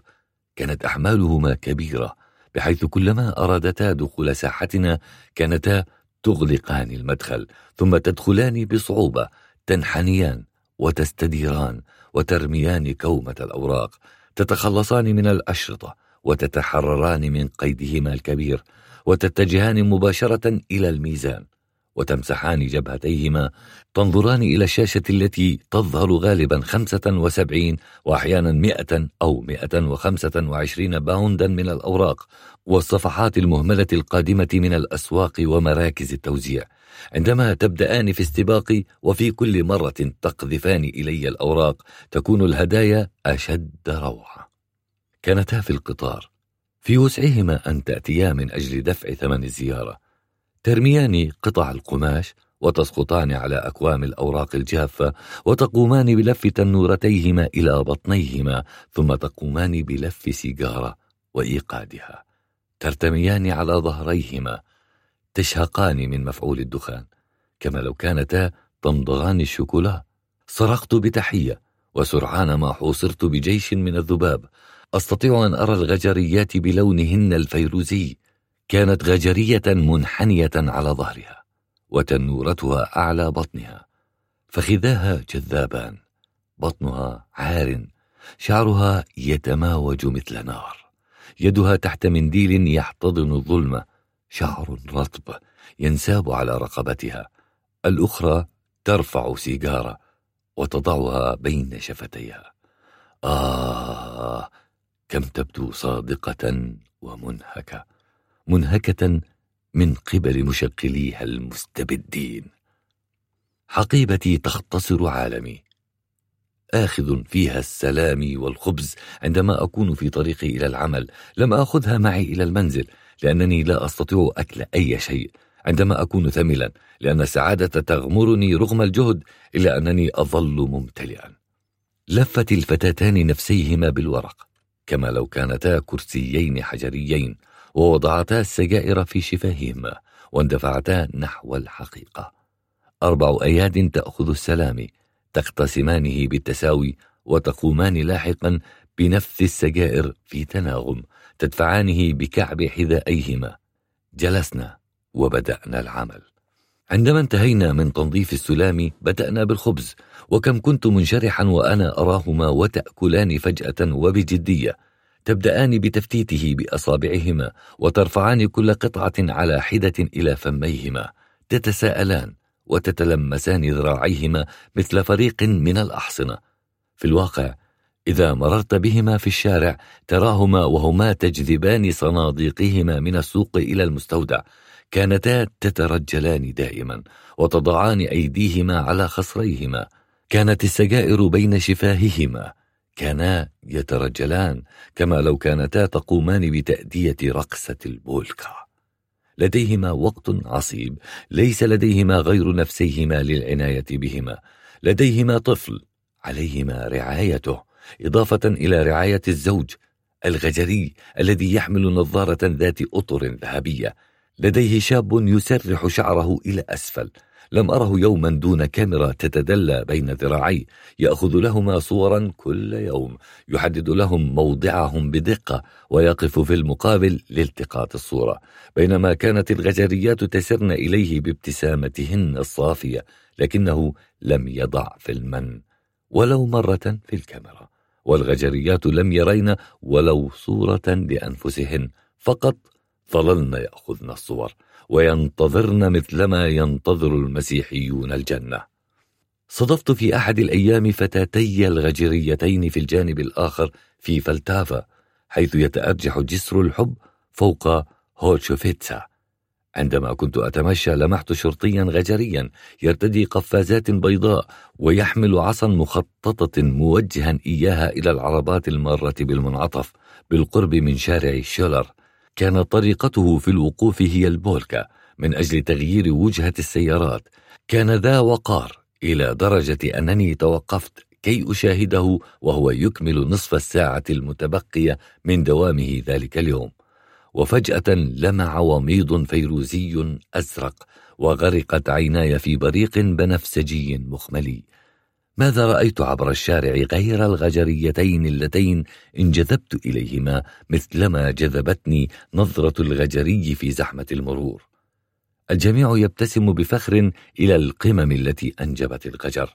عندما انتهى دوامه واجتاز الزحام من أجل الوصول إلى وجهته ذهب من أجل أن ينعم بمديح وتهاني رفاقه الغجريين.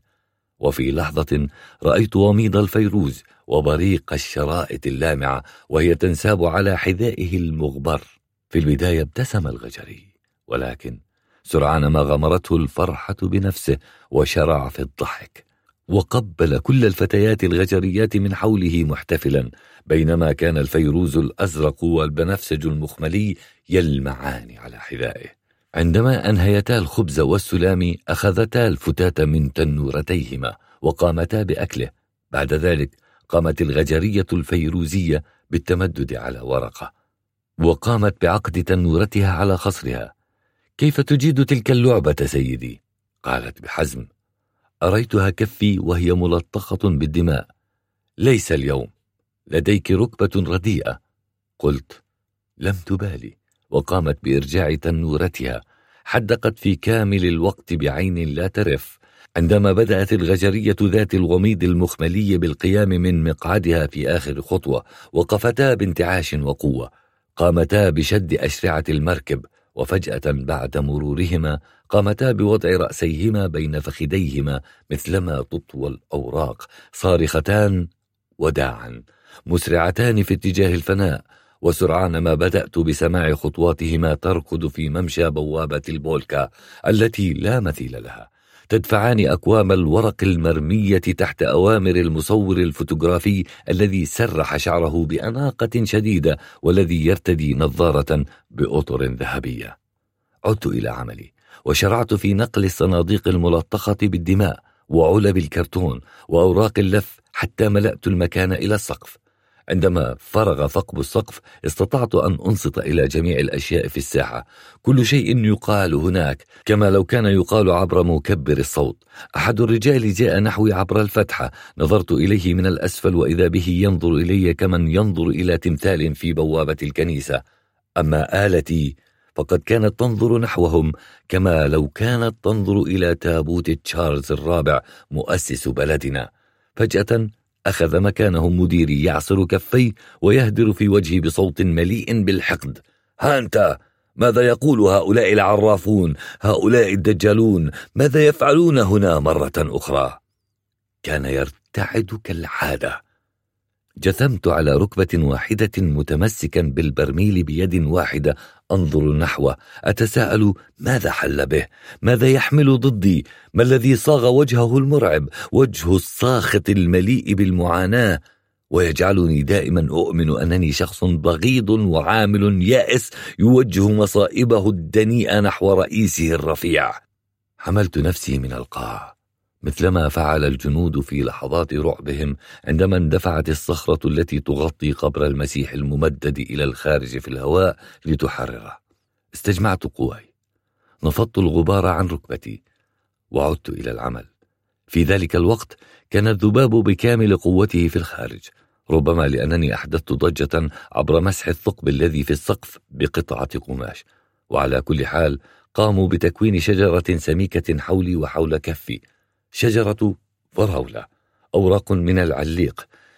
كانت مهمة تفريقهم مثل عملية صياغة شارع عبر الأسلاك الشائكة لكن أن تلطخ بالدماء وبالعرق لم يكن حاجزا أمامي لأكمل عملي. عندما كانت الغجريات معي كان المسيح ولاوتا يقفان معا في برميل آلة الهيدروليكية. الآن عدت إلى وحدتي من جديد. بجراح صاغها الضباب والأسلاك الحديدية. لكنني عدت إلى أدواتي لمواصلة عملي الروتيني رأيت المسيح كبطل تنس فاز للتو ببطولة ويمبلدون لأول مرة ولاوتزا كتاجر معوز. رأيت المسيح مستبشرا بحقيقة جسده باللون الأحمر وبالرموز وبلاوتزا في نعشه يشير إلى لوحة خشبية جاثمة. رأيت المسيح يرفع ذراعه الجبارة كي يدمر أعداءه ولاوتزي يحرك ذراعيه مثل أجنحة مكسورة. رأيت المسيح عاشقا ولاوتزي كلاسيكيا. المسيح هو التدفق ولاوتزي هو الجزر. المسيح هو الربيع ولاوتزي هو الخريف. المسيح يجسد حب الجار ولاوتزي قمة الفراغ. المسيح هو التقدم نحو المستقبل ولاوتزي هو العودة إلى البدايات. على كل حال شرعت في ضغط الزر الأخضر والزر الأحمر إلى أن رميت في النهاية حفنة من الأوراق الملطخة بالدماء في البرميل لاعنا للجزار على حشر مستودعي بهذه المادة. وشاكرا إياه على جلب المسيح ولاوتزي معه. في آخر كومة وضعت ميتافيزيقيا الأخلاق لكانت بينما كان الذباب هائجا مهاجما آخر القطع المتبقية من الأوراق الجافة بمثل تلك الشراهة. إلى درجة أنه لم ينتبه إلى البرميل وهو يبتلعه مع بقية الأوراق المتساقطة في داخله حيث كانت تسحقه وتفرقه إلى غشاء وخلايا. قمت بزيادة سرعة النرد بالأسلاك وأدرته محاطا بالذباب الميت والمصاب بالجنون. الذباب الأخضر أو الأزرق الفلسي يلمع فوق بقعة دم سوداء. كل كومة أشبه بقطعة لحم كبيرة تتدلى من خطاف مستودع قروي لبيع اللحوم في ظهيرة شديدة الحرارة. نظرت إلى الأعلى واكتشفت أن المسيح ولوته قد رحلا من المدرج الأبيض مثل تنورة الغجريات ذات الوميض القرمزي. نظرت إلى الأسفل واكتشفت أن القنينة فارغة. تعثرت بدرجات المدرج ثلاث مرات. رأسي تدور بسرعة في عزلة صاخبة جدا. لم أستطع أن أتنفس هواء نقيا حتى وصلت إلى الزقاق الخلفي لأستجمع قواي وأمسك بالإبريق بإحكام. كان الهواء يندفع والشمس تشع بملوحة وتغمي عيني. عندما كنت أمشي على طول جدار رعية الثالوث المقدس رأيت التنانير ذات اللون المخملي والقرمزي مرة أخرى. كنا يجلسن على لوحة يدخن ويتغامزن مع مجموعة من العمال الغجر الذين كانوا يحفرون الشارع. كثير من الغجر يعملون في تهيئة الشوارع.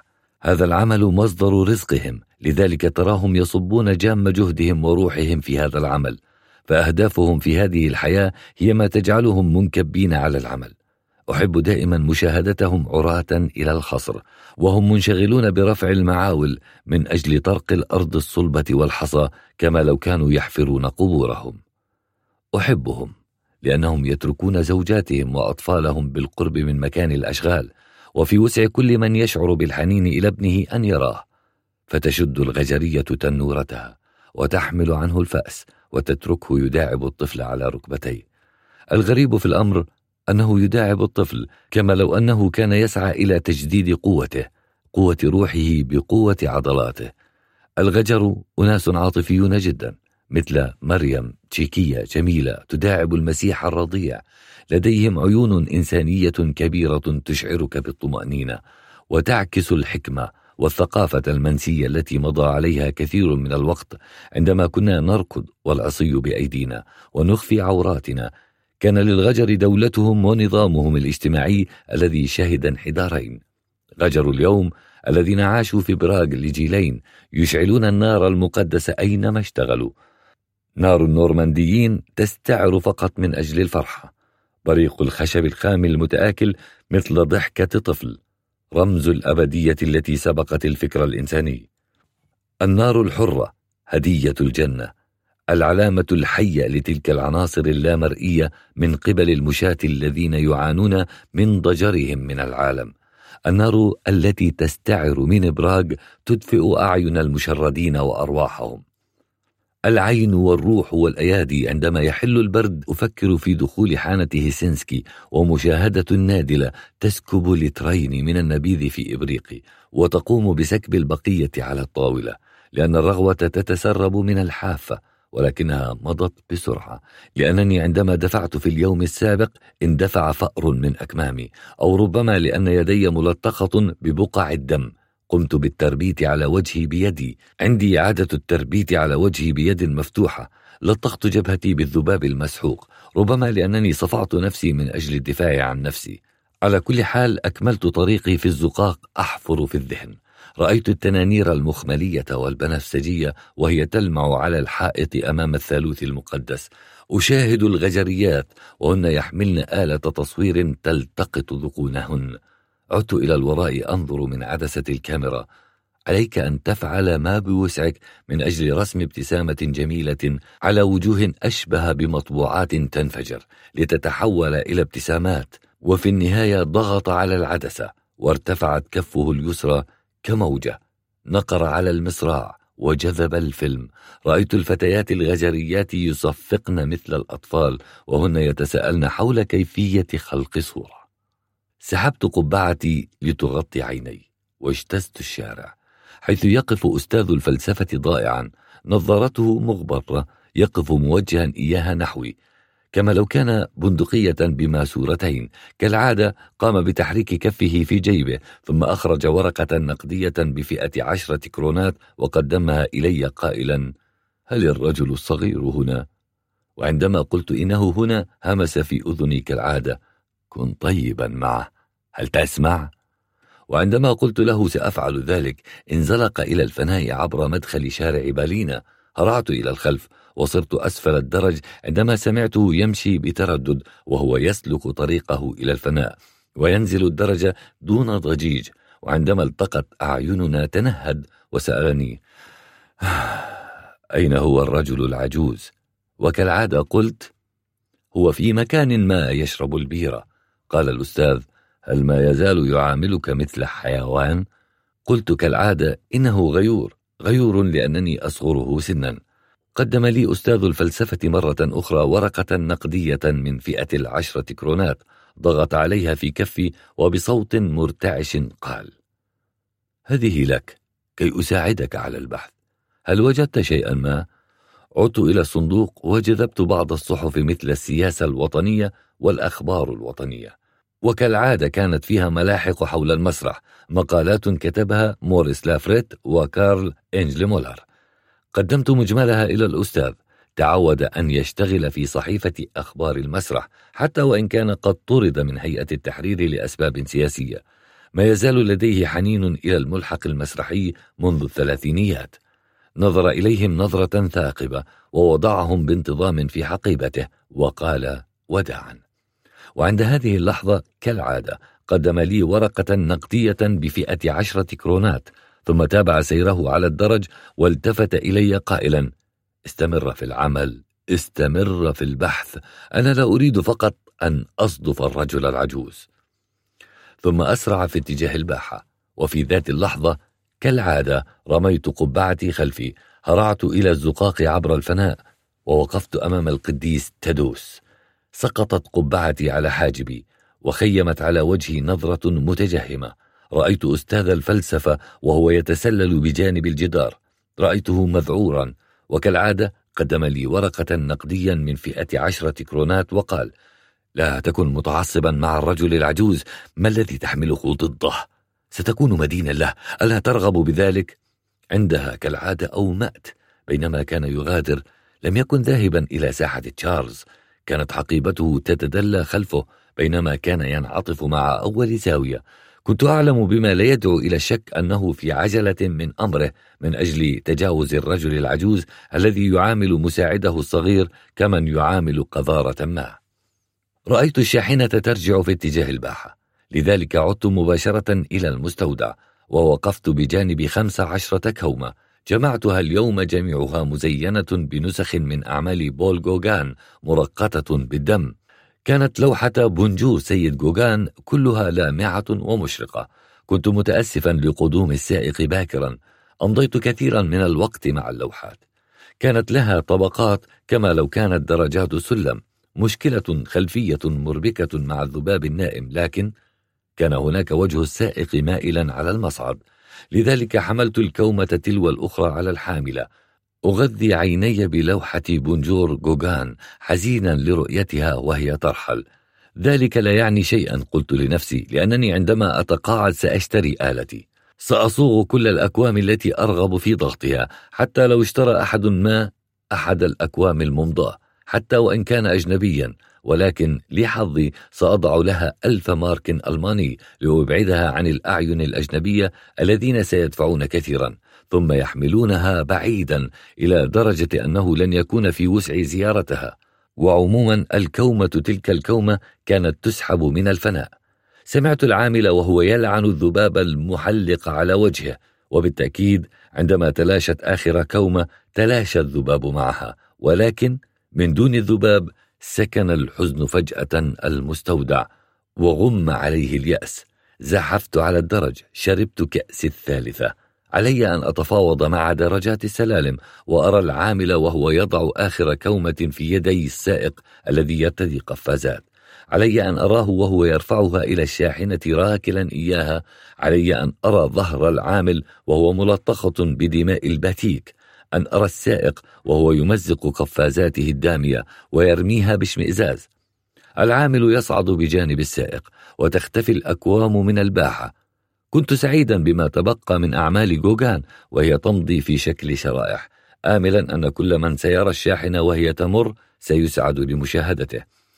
عندما غادرت الشاحنة كانت الحشرات على قيد الحياة تجوب شارع سبالينا متشمسة الذباب الأزرق والأخضر الذباب الذهبي الذي كان مسجونا مع عمل جوغان في عربات كبيرة مغمورة بالأحماض والفلز القوي في رحى الأوراق لأن ذلك الذباب البري يرفض الاستسلام من أجل إبطال أن جمالية الحياة تتمثل في عظمة القاذورات الممزوجة بالدم. كنت على وشك العودة إلى القبو عندما جثم سيدي على ركبتيه أمامي بنظرة أشبه بنظرة شهيد وشبك يديه قائلا لي أرجوك هانتا من أجل الرب ارحم مشاعرك عندما يكون هناك وقت وتوقف عن سكب تلك الأباريق في حلقك. قم بعملك وتوقف عن تعذيبنا ستكون أنت نهايتي إذا وصلت على هذا المنوال. كان يرتعش بينما كنت أنحني عليه وقمت بالتربيت عليه عبر مرفقي بلطف قائلا خذ نفسا سيدي الجميل ليس من الجيد أن تركع. وعندما ساعدته شعرت بضجة في كامل جسدي. سألته أن يصفح عني دون أن أعلم السبب في ذلك لكن كان ذلك قدري أن أطلب المغفرة. سبق وطلبت المغفرة من نفسي من حالتي التي كنتها حياتي التي كانت عبارة عن يأس مرهقة بالوحشة. سلكت طريقي إلى المستودع واستلقيت على ظهري في فراغ. لم يزل يتدفأ عبر الفتيات الغجريات اللواتي كن يرتدين تنانير فيروزية. انحنيت منصتا إلى ضجيج الشارع. الموسيقى المنبعثة من خرسانة الشارع الجميلة تساقط قطرات الماء الملوثة تجري عبر خمس قصص بنيت فوقنا إلى شبكة المرحاض تندفع. تنصت إلى ما يجري في الأسفل. بوضوح تندفع المياه الملوثة والبراز عبر المجاري بعيدا عن السطح. الآن هزمت جحافل الذباب وأجبرت على التراجع. الآن ثمة صرير أشبه بنواح وعزاء لجيشين من الفئران يتقاتلان عبر مجاري العاصمة يتقاتلان من أجل العلوية على مجاري براغ. لا الجنة إنسانية ولا الحياة التي فوقنا ولا حتى التي تحتنا إنسانية. لا إنسانية في داخلي. بونجور جوغان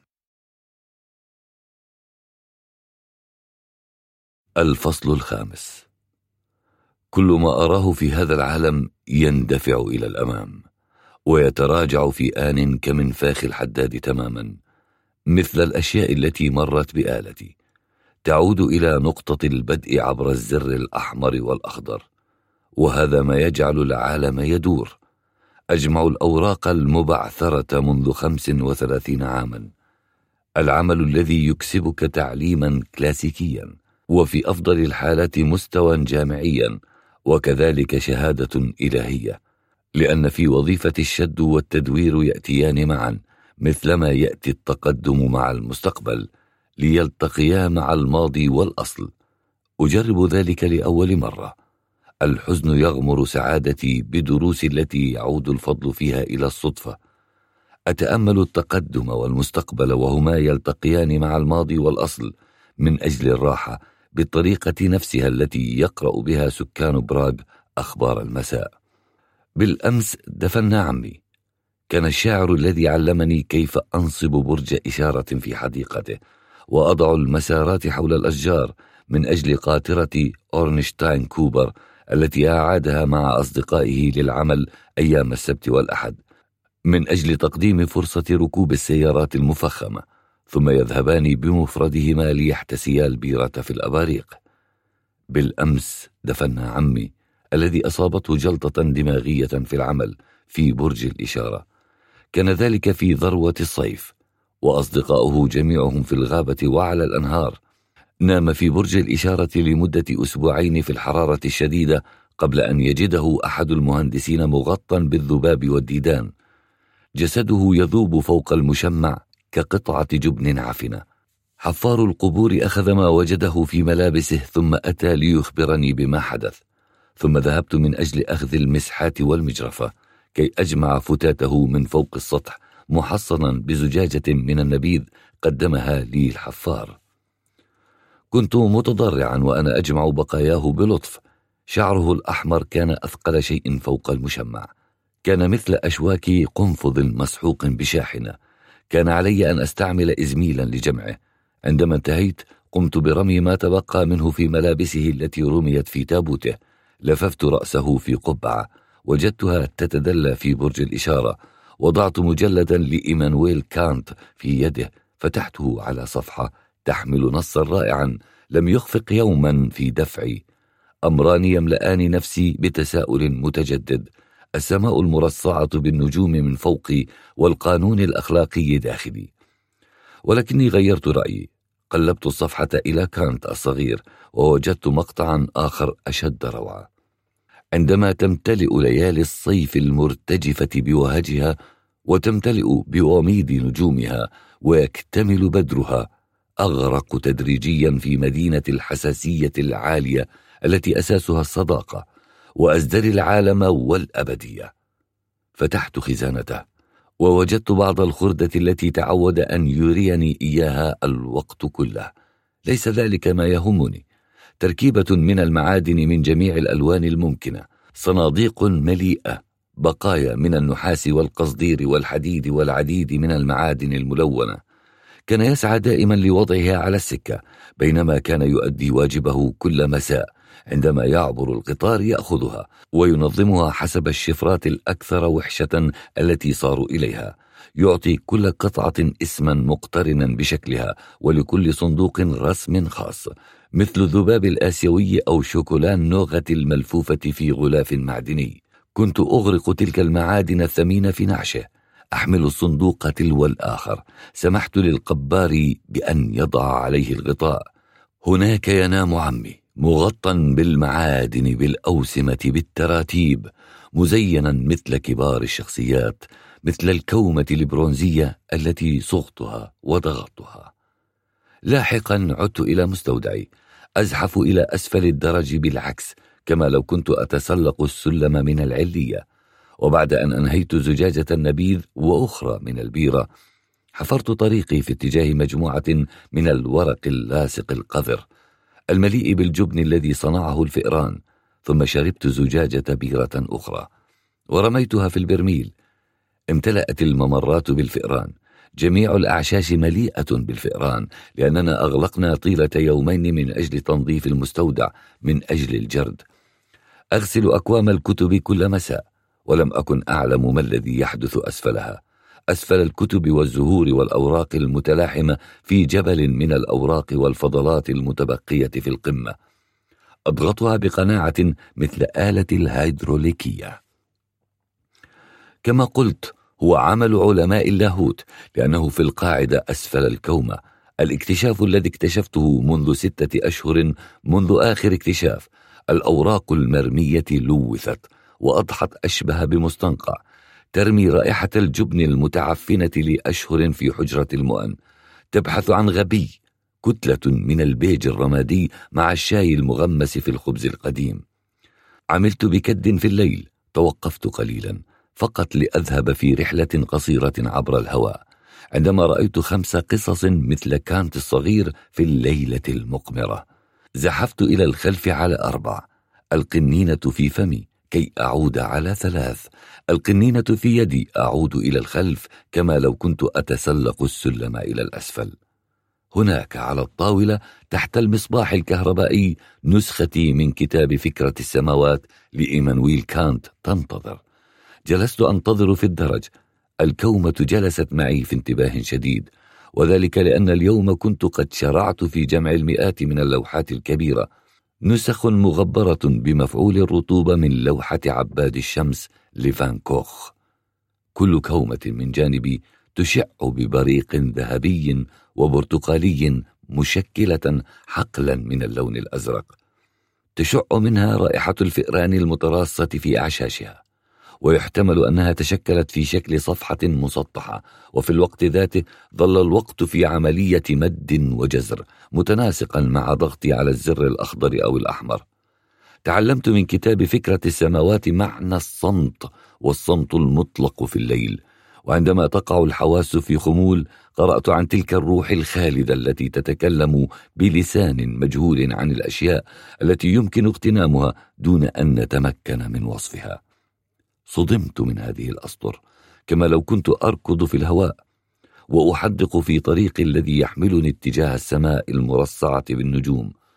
عدت بعد ذلك كي أفك الأوراق من الأسر ورغم أن أي شخص في وسعه جمع المواثيق المهملة من أجل لقمة العيش إلا أن ذلك العمل لا إنسانية فيه.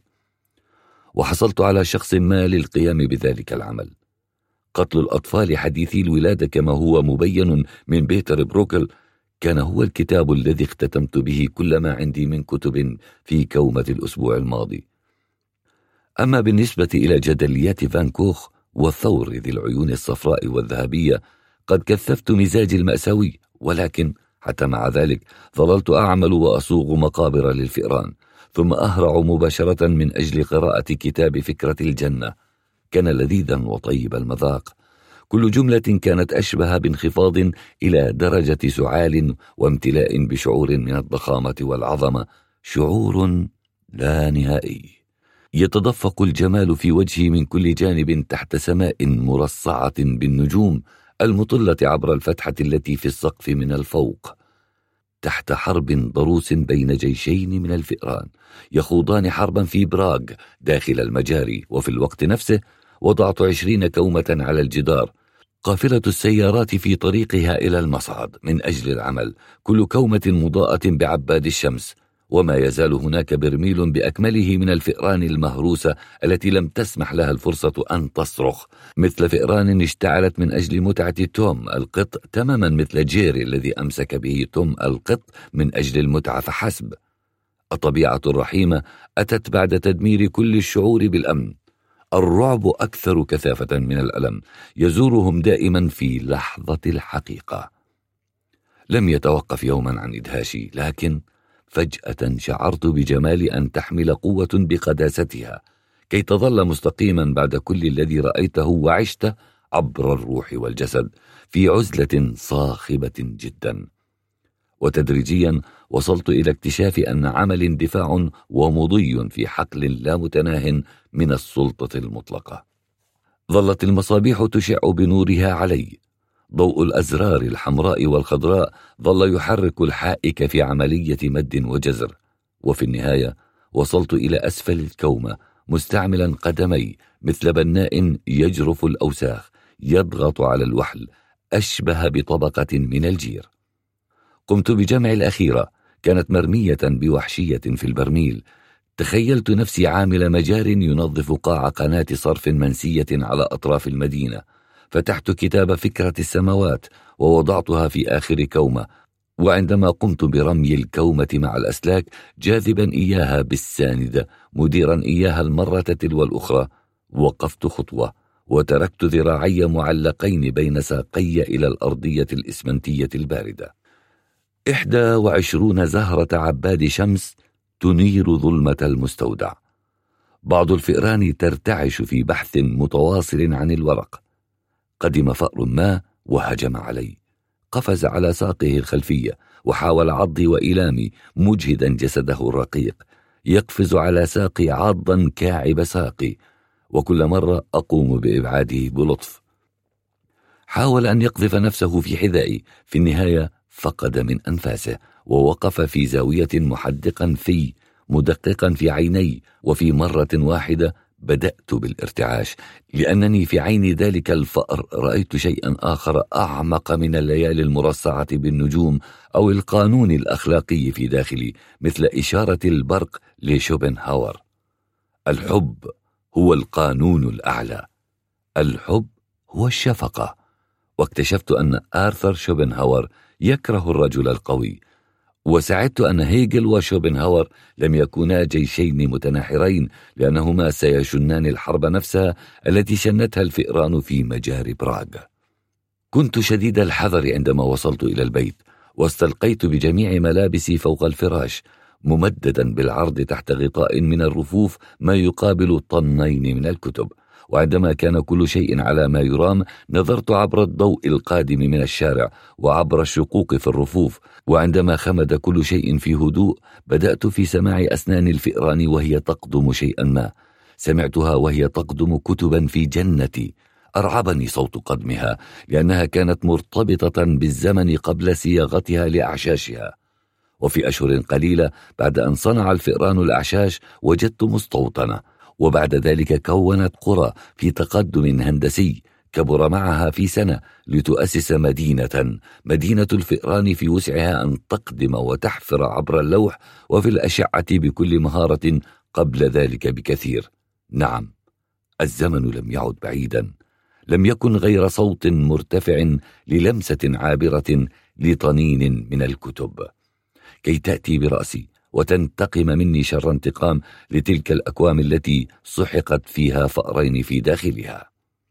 وعموما هناك أنام نصف نائم مسكونا بالقدم الذي يسري فوقي وكالمعتاد عندما نمت انضمت إلي فتاة غجرية هادئة فتاة صادقة.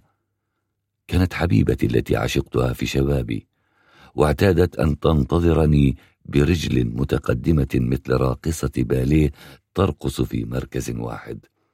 فتاة جميلة هي الجمال المنسي منذ زمن أيام شبابي. كان جسدها مغطى بالعرق وبرائحة كريم الشعر التي تغطي أصابعي عندما أربت على شعرها. ترتدي دائما الثوب المغطى بالحساء وببقع صلصة اللحم في جبهتي. بقع من الكلس والسوس في الظهر بسبب جري اللوح الفاسد الذي وجدته في الأنقاض في ظهري. قابلتها عندما بدأت رحل الحرب في التوقف عندما كنت في طريقي إلى منزلي من منزل هوركي حيث أخذت القليل من البيرة. حضنتني. لذلك عدت إليها وتحدثت معها بينما كانت بين ذراعي لكنها لم تحاول تجاوزي. مشت خلفي وعندما التقت عيناي عينيها قلت حسنا وداعا علي أن أذهب لكنها قالت إنها تسير في الاتجاه نفسه وعندما بلغت نهاية شارع لودميلا قلت حسنا وداعا علي أن أذهب إلى المنزل وكانت تسير في الاتجاه نفسه فأكملنا الطريق معا. أكملت طريقي عمدا كنوع من التضحية جاعلا يدي في يديها وقلت علي أن أذهب إلى المنزل الآن. قالت بأنها تسير في الاتجاه نفسه فأكملنا السير. أكملت السير في وجهتها مضحيا بكل شيء كي أجعل يدي في يديها. قلت يجب أن أكمل طريقي من أجل الوصول إلى البيت الآن وكانت تسير في الاتجاه نفسه. وأكملنا السير حتى وصلنا إلى شارع لودميلا. قلت لها إنني وصلت وعلي أن أقول لها وداعا. وعندما توقفت عند عمود إنارة في عتبة البيت أمام الباب قلت بأنني أقطن هنا. قالت بأنها تعيش هناك أيضا. أغلقت الباب وأمرتها بأن تسير أمامي لكنها رفضت وطلبت مني أن أسير أولا. وبما أن الغرفة كانت مظلمة نفذت أوامرها. هبطت من الدرج وصولا إلى الباحة إلى أن وصلت إلى باب غرفتي. قلت حسنا وداعا هذه هي غرفتي. قالت بأنها كانت غرفتها حين تقدمت إلي وشاركتني فراشي. وعندما استيقظت من الفراش لم يزل دفئها على الفراش بينما غابت هي لقد رحلت. لكن في اليوم التالي وطيلة الأيام التي تلتها في لحظة وقوف الباحة أراها جالسة في عتبة الباب وتستلقي بعض اللوحات البيضاء والأشعة مرئية تحت النافذة وعندما أغلق الباب تقفز مثل قطة. وتركض في اتجاه غرفتي دون أن ينبس أحدنا بكلمة. ذهبت لاحقا لأحضر بعض البيرة وزجاجة نبيذ بخمس لترات. كانت الغجرية تشعل فرن الحديد القديم الذي يشتعل بقوة حتى وإن كان الباب مفتوحا لأن الغرفة كانت ذا يوم ورشة حدادة بسقف عال وموقد كبير. قامت لطهي عشاء من بطاطا الغلاش وسلام الخيل ثم جلست قرب الموقد كي تغذيها بالحطب. كانت شديدة الحرارة إذ كان صدرها يلمع بأشعة ذهبية وعرق ذهبي يغطي يديها ورقبتها ويغير باستمرار من ملامحها.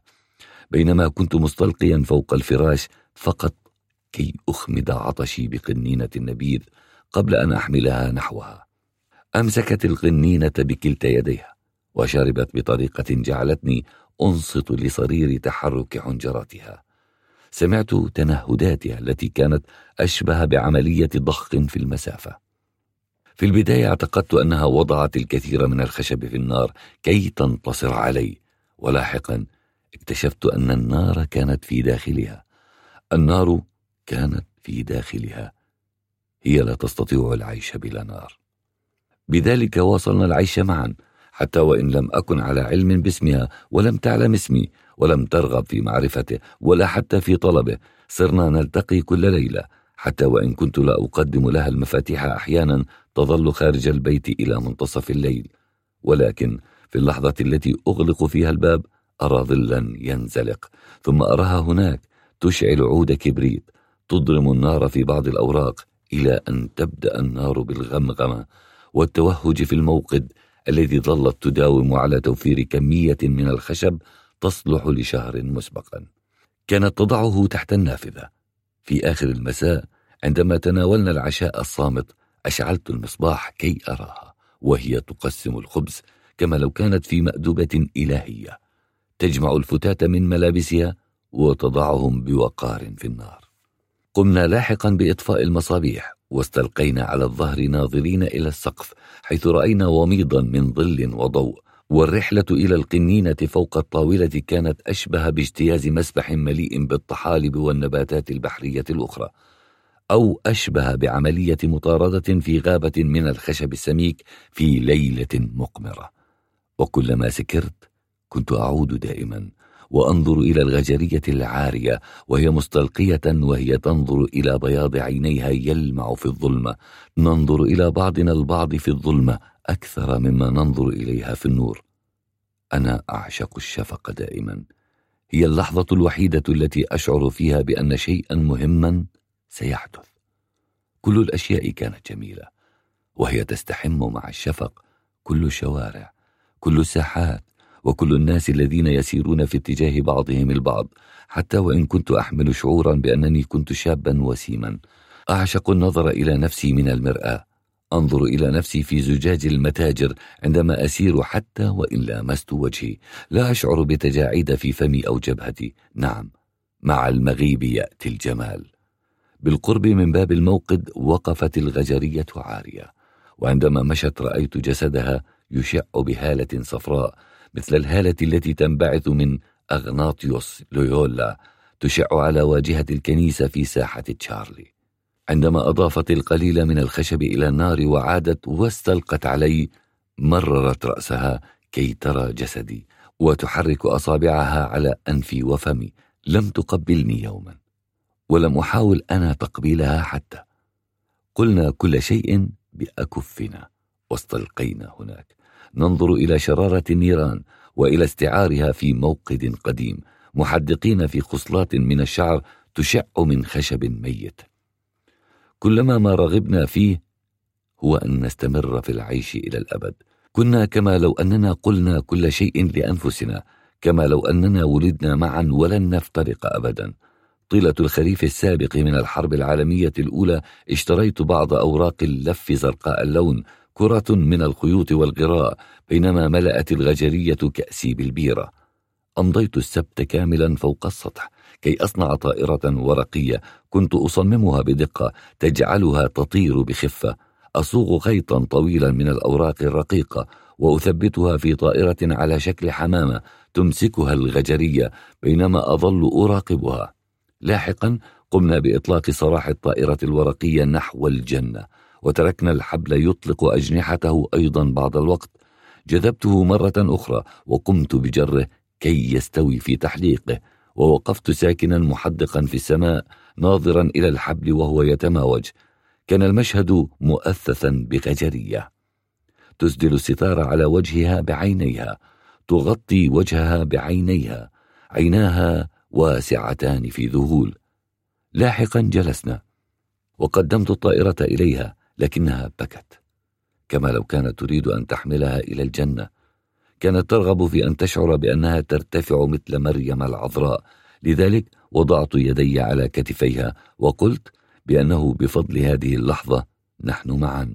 لكنها قدمت لي كرة من الخيوط وجلسنا هناك. رأسها بين كتفي. وفجأة وقعت في داخلي فكرة أن أرسل إليها رسالة. أخذت الطائرة الورقية إلى الغجرية ولكن مرة أخرى تجمدت في مكانها وقالت بأنها ترغب في الطيران بعيدا معها ولم ترني بعد ذلك مرة أخرى.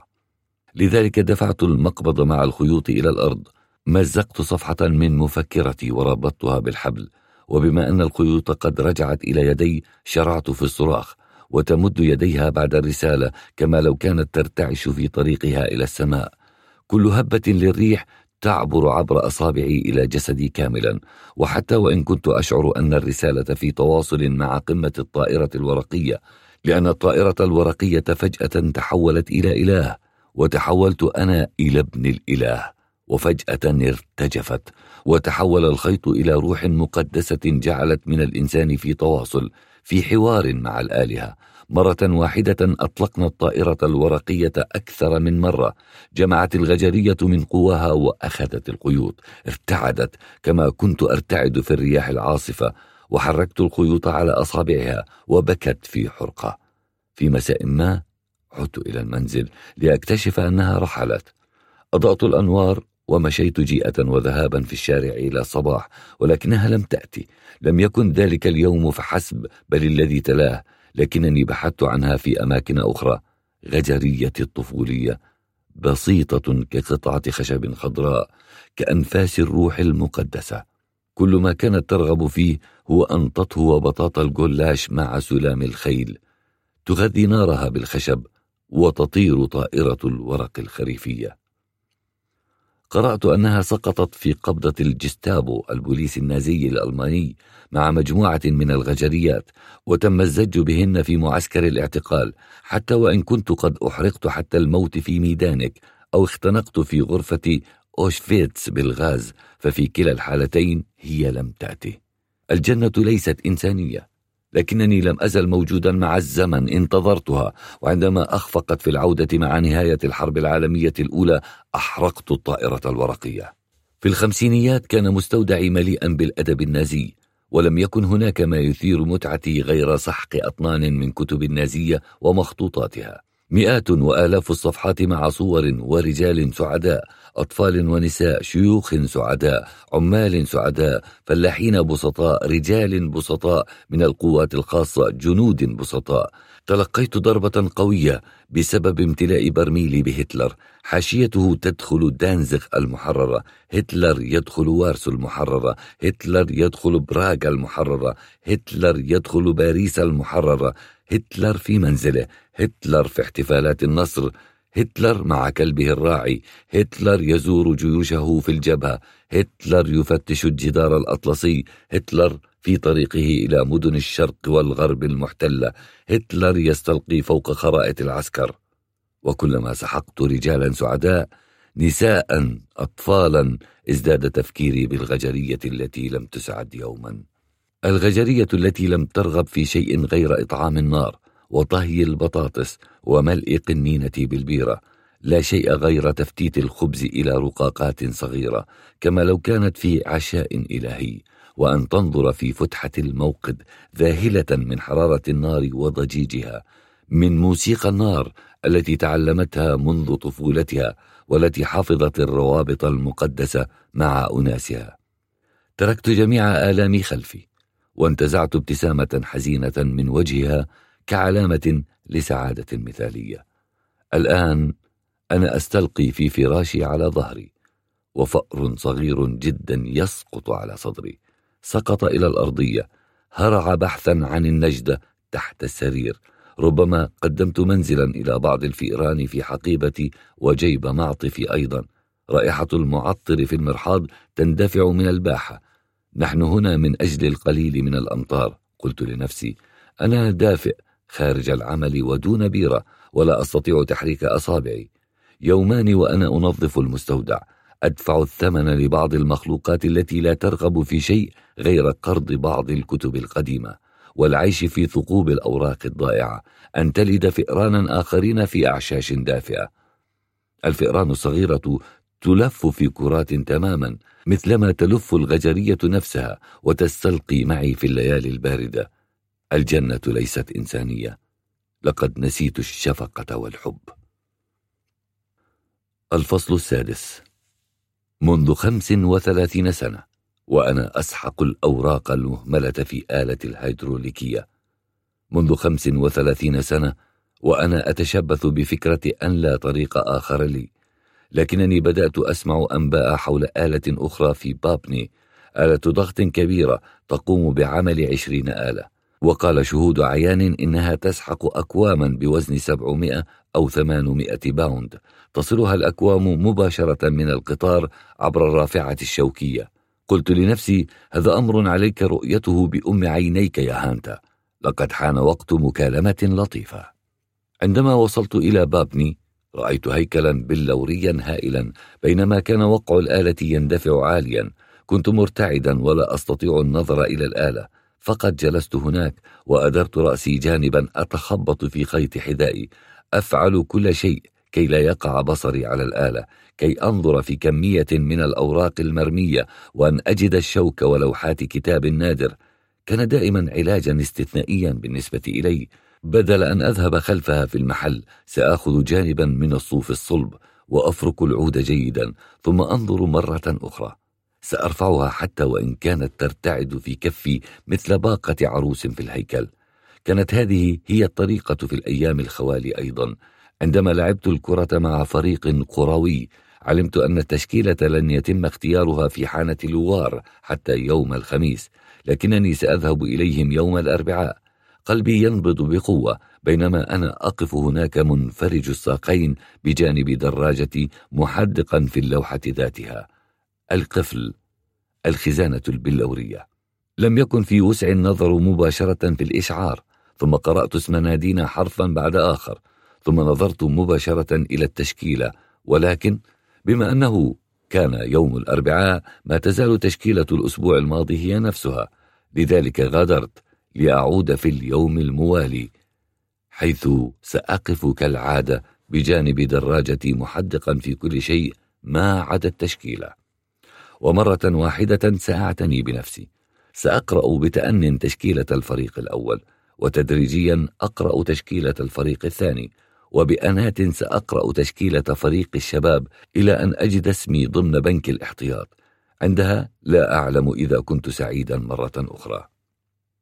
أقف أمام آلة الضغط الهائلة في بابني وعندي الشعور نفسه بداية الصدمة. تحكمت في نفسي وحدقت في الآلة التي ترتفع إلى السقف البلوري مثل هيكل القديس نيكولاس في براغ. كانت أكبر حتى مما توقعت. كانت بحزام توصيل طويل وعريض تماما مثل الحزام الذي يرمي الفحم تحت حاجز محطة هولشوفيتسا. ولكن الذي كان يمضي نحوها ببطء كان مجموعة من الكتب. يضعها عمال صغار السن. يرتدون أزياء مختلفة عن التي ارتديتها أو يرتديها غيري في أثناء العمل. كانوا يرتدون قفازات وردية وزرقاء مع قبعات بيسبول أمريكية ورداء يغطي كامل الصدر وحمالتي بنطلون تتمايل على الكتف وتلتقي على الظهر وتخفي أقمصتهم بضراعتها المخفية. هنا أنا أرى ضوء المصباح ضوء الشمس يتدفق عبر الحيطان البلورية وسقف البلور. السقف لديه نظام تهوية يعمل. كانت القفازات تزعجني. كنت دائما أشتغل من دونها. أعشق مشاعر الورق وهو يتسرب بين أصابعي. لكن لا يوجد أحد هنا لديه رغبة ولو قليلة. كي يجرب ملامسة الأوراق المتسخة. كان حزام التوصيل يدفع الكتب مع قصاصات متنوعة من الأوراق البيضاء. تماما كما لو أن مدرج ساحة فاتسلاف يدفع الناس إلى الشارع. الأوراق تندفع مباشرة إلى البرميل.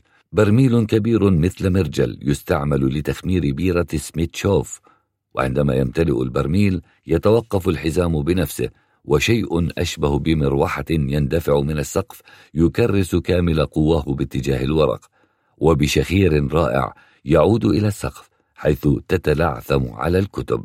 وتصوغ منها إيقاعا وترمي بها في برميل حاد وكبير أشبه بنافورة تجثم في ساحة شارلي.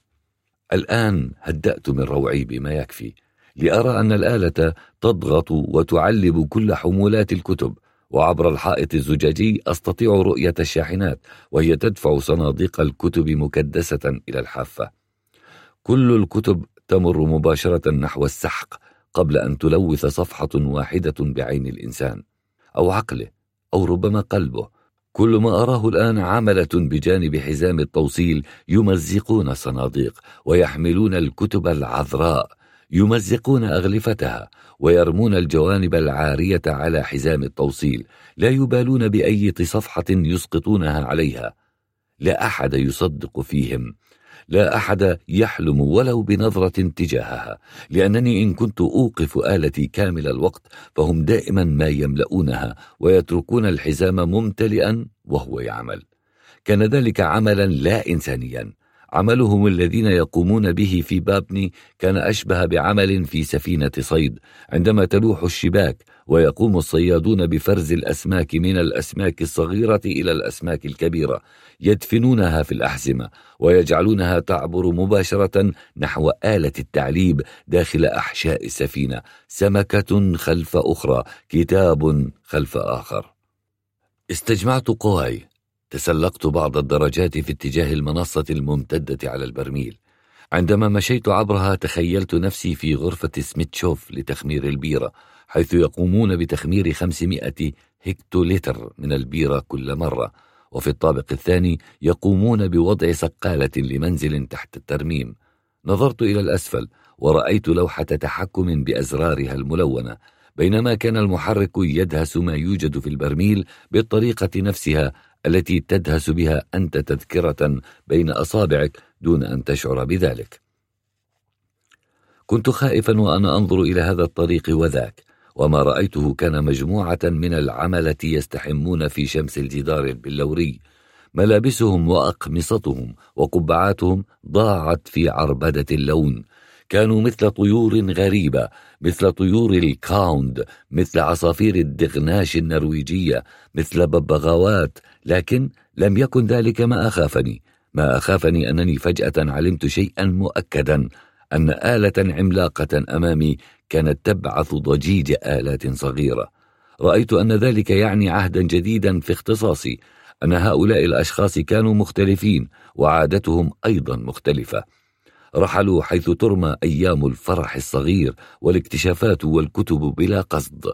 هؤلاء الناس يقدمون طريقة جديدة في التفكير حتى وإن أخذ كل منهم كتابا مع كل عملية طبع أجرا على مجهودهم. لن يكون ثمة فرق. ستظل تلك نقطة نهايتنا. الحارس القديم لأننا جميعنا تعلمنا عن غير قصد.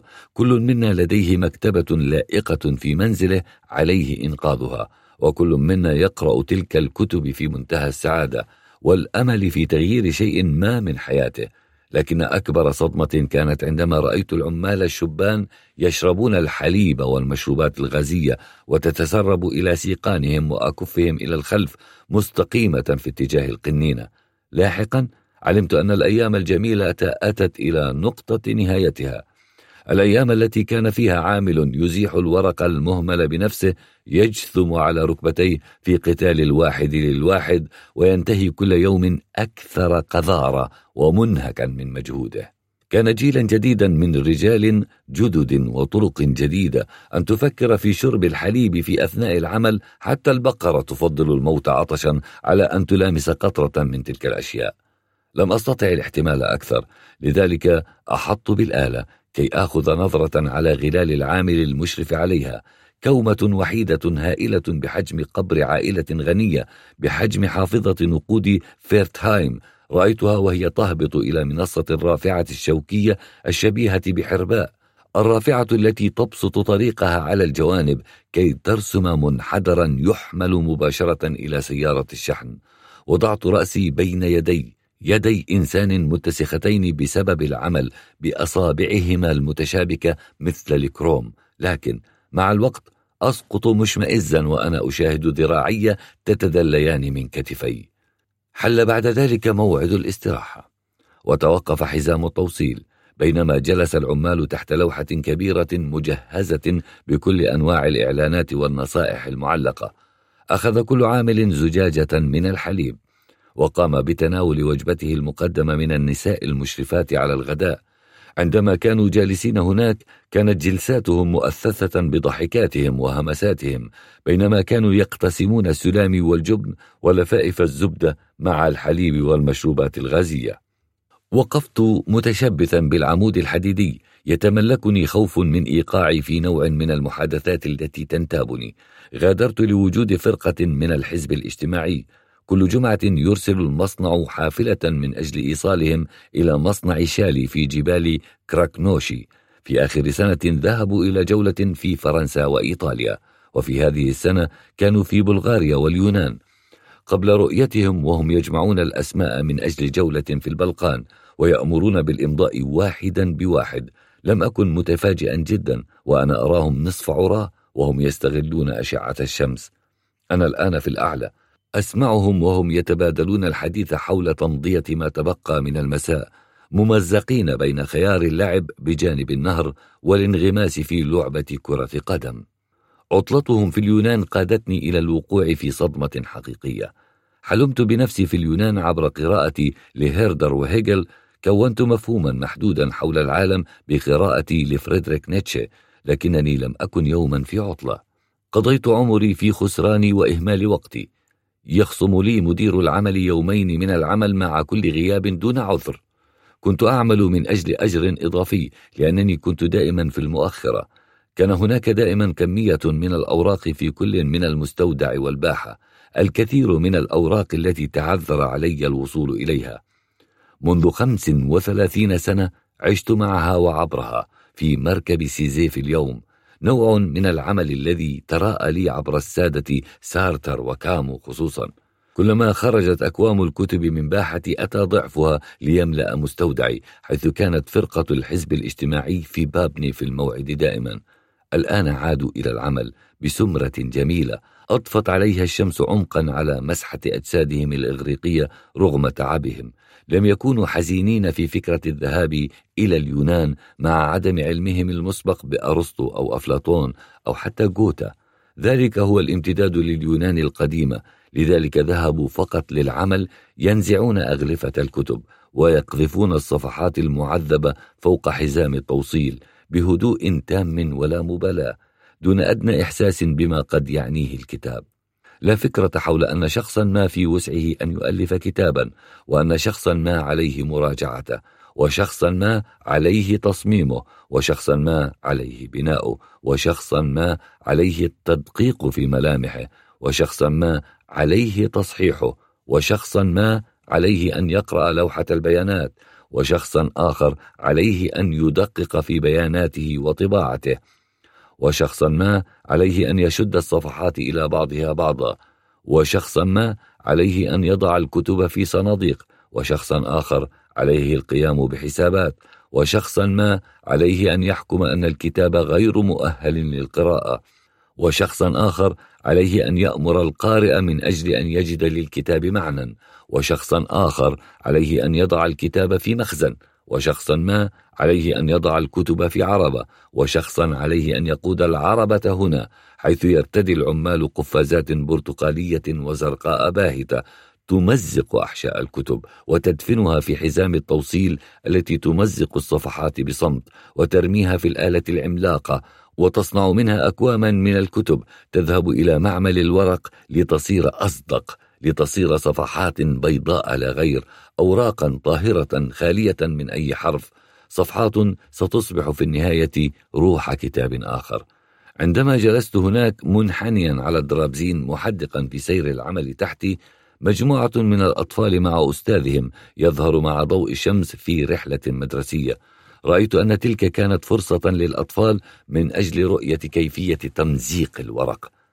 أخذ الأستاذ كتابا وطلب من تلامذته الانتباه وجسد لهم كيفية تمزيق كتاب إلى أشلاء قبل أن يأخذ التلاميذ جميعهم كتبا.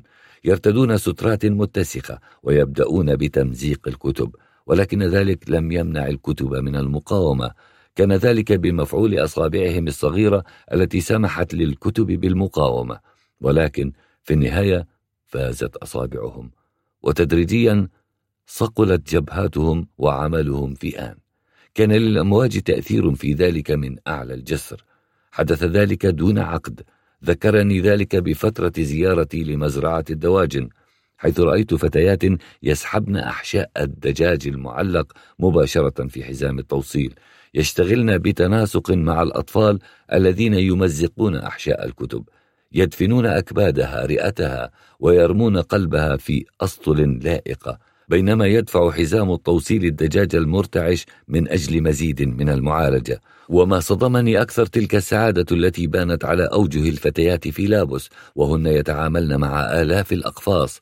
كل قفص يضم عشر دجاجات إضافة إلى بعض الطيور الفارة التي تتهادى حول سجونها. ولا تفكر في الهروب بعيدا عن السنانير التي تنتظرها على حبل التوصيل. وعلى كل حال علم الأطفال أن يمزقوا الكتب إلى أشلاء وهم يظهرون حماسة إلى درجة أن طفلا أو بنتا يعذبان أصابعهم الرقيقة من أجل تمزيق أغلفة الكتب المتسخة التي أعلنت ثورتها ورفضت الاستسلام.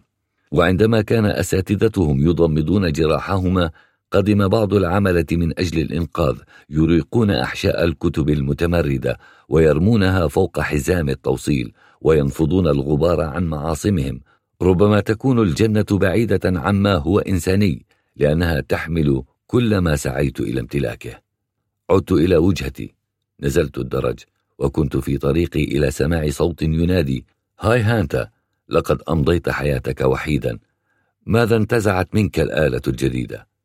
عدت إلى الخلف ورأيت رجلا شابا يرتدي قبعة بيسبول يقف أمام الشمس بجانب الدرابزين حاملا علبة حليب. تتملكه نظرة تكلف تماما مثل نظرة تمثال الحرية. كان يضحك ويحرك الزجاجة. اكتشفت أنه كان على علم بما أكون أنا. كنت حائرا من شعوري بالافتنان بالآلة الجديدة والآن أصبحوا يضحكون ويلوحون بقفازاتهم الزرقاء في الهواء. وضعت رأسي بين يدي وهرعت باتجاه غرفتي بعيدا عن ضحكاتهم الصاخبة. هرعت سالكا آلاف صناديق الكتب. آلاف الكتب تركض إلى الخلف وتترنح إلى الأمام. وقفت في نهايتها أصارع من أجل فتح ولو صندوق من الكتب وما رأيته كان مشهدا مكررا. أطفال يمزقون الكتب إلى أشلاء. الكتب التي ثأرت لنفسها في أصابع الأطفال. كانت حربا مسبقة. رواية مغامرات ليافعين. دفعت أحد الكتب ونظرت إلى آخر صفحة وهناك قرأت أن خمسا وثمانين ألف نسخة طبعت. وبما أن هناك ثلاثة مجلدات وأن ربع مليون من الكتب ستشن حربا ضروسا مع أصابع الأطفال. وعندما سلكت الرواق آلاف الكتب الصامتة ومنخورة القوة مرت بجانبي مثل الدجاج المكسور في أقفاص الجزارين في لابوس. الدجاج الذي تهادى ونقر للحظات وكان دائما في قبضة فتيات اللواتي علقنها في سنانير حزام التوصيل. وهكذا تمت إدانتهم تماما كالكتب المكدسة في الزقاق وتم الزج بهم في قبر طري. كنت سأسافر إلى اليونان قلت لنفسي قمت بالحج إلى أسطغيرة مكان ولادة أرسطو ركضت في أنحاء الأولمب ركضت بملابس الداخلية بسروال جينز وحذاء ربطت خيطه بكاحلي على شرف بطل الأولمب. إذا توفرت لي فرصة الذهاب إلى اليونان سأذهب مع فرقة الحزب الاجتماعي. قدمت لهم محاضرة حول الفلسفة والهندسة. علمتهم طرق الانتحار. حاضرت حول ديموستينس أفلاطون وسقراط. إذا توفرت لي فرصة الذهاب إلى اليونان مع فرقة الحزب الاجتماعي لكنهم ينتمون إلى عهد جديد إلى عالم جديد. كل شيء تغير الآن. تراودني هذه الأفكار. أمشي كي أكمل خطواتي في اتجاه مستودعي كي أغوص في ظلمته مكملا واجباتي. أبدأ بالتربيت على البرميل الذي يلمع على الخشب المشوه ريثما أسمع صرخة هديرا كئيبا ثم أعود إلى الخلف. كي أجد سيدي وهو يحدق في بعين دامية راميا شتائمه وغضبه حول سبب غياب الطويل. عن مستودعي وباحته التي تعج بالأوراق مرة أخرى. ولكنني لم أعي ما قاله. شعرت بكم كبير من الحقارة يجتاحني. وكم كان شديد الغضب معي لأنه ظل يخاطبني باسم لم يتجرأ أحد بمناداة به المغفل. نعم المغفل. عملت نصف اليوم دون راحة. فركت الصحف في البرميل كما لو كانت فوق حزام التوصيل في بابني وكلما ارتعشت الكتب الممزقة في كفي مزقتها مرددا لنفسي لا لا يجب عليك تمزيق ولو كتاب واحد. كن باردا كجلاد كوري. أشتغل كما لو كنت أجرف كومة من أشياء لا قيمة لها. اشتغلت الآلة معي تبصق وترتعش. محركها ترتفع حرارته لأنه لم يكن معدلا على أي درجة حرارة. وكان أغلب الوقت مزدحما ومرتويا نتيجة بهواء المستودع. عندما شعرت بالعطش ركضت جيئة وذهابا حاملا معي علبة حليب. وكلما ارتشفت منها كانت كل قطرة أشبه بسلك شائك. لم أتوقف. ارتشفتها كاملة مرة واحدة بالطريقة نفسها التي آخذ فيها زيت سمك القد مثل طفل. وعلى أي حال كان الحليب مروعا إلى درجة أنني ظللت ساعتين من أجل أن أبعد الأوراق عن فتحة المستودع مرة أخرى.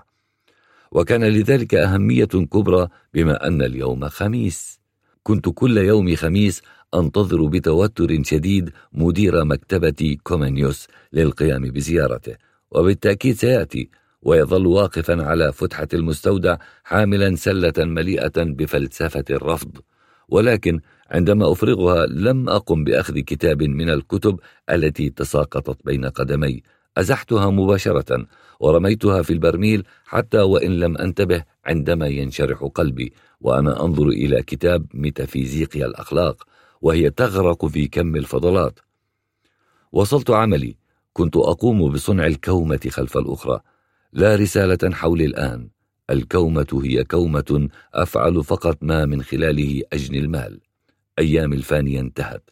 واكتشفت أنني إذا فعلت ما توجب علي فقط فعله في وسعي أن أكون رجلا من رجال كتيبة الحزب الاجتماعي. وإذا قمت برفع دخلي بخمسين بالمئة سيكون لي فرصة العمل في معمل الشاليه في الجبال. والأكثر أهمية أنه سأحصل على عطلة في اليونان الرائعة. بلغة أخرى هي فرصة من أجل أن أركض حول مسار الأولمب وأن أصب احترامي لأرسطو في أسطغيرة ظللت أشرب الحليب وأعمل أعمل بلا إنسانية بلا إحساس. بقوة العمل ذاته في معمل بابني. وفي المساء عندما أنتهي وأكون قد أثبتت أنني لم أكن مغفلا بعد كل الذي حدث يصرخ مديري بينما يقوم بالاستحمام في المرافق خلف المكتب دون حاجته إلى أن يمضي ما تبقى من وقته في صب غضبه علي. بل سأرسل رسالة إلى كوادر العمل قائلا لهم بأن يتعاملوا معي كما يجب. جلست هناك للحظات منصتا إلى المدير وهو يجفف نفسه بمنشفته. حينها كان ثمة موجة من الحنين تجتاحني إلى مانسا التي كتبت لي عديد المرات داعية إياي إلى حيث تعيش الآن بالقرب من كلانوفيس. لذلك وضعت جوربين فوق قدمي القذرتين وأسرعت من أجل أخذ الحافلة. كان الظلام سيخيم وسأفوت علي الحافلة. وجدت شخصا أخبرني عن عنوانها وسرعان ما وجدت نفسي أقف أمام كوخ في غابة. كانت الشمس تغرق خلفه لكنني عندما فتحت الباب لم أجد أحدا في الصالة أو المطبخ أو في أي غرفة من الغرف. لذلك رجعت إلى الحديقة وهناك صعقت أكثر من حالتي تلك في بابني. هناك خلف أشجار الصنوبر المنتشرة وتحت وميض السماء يقف تمثال هائل لملاك كبير مثل نصب تشيك في براغ.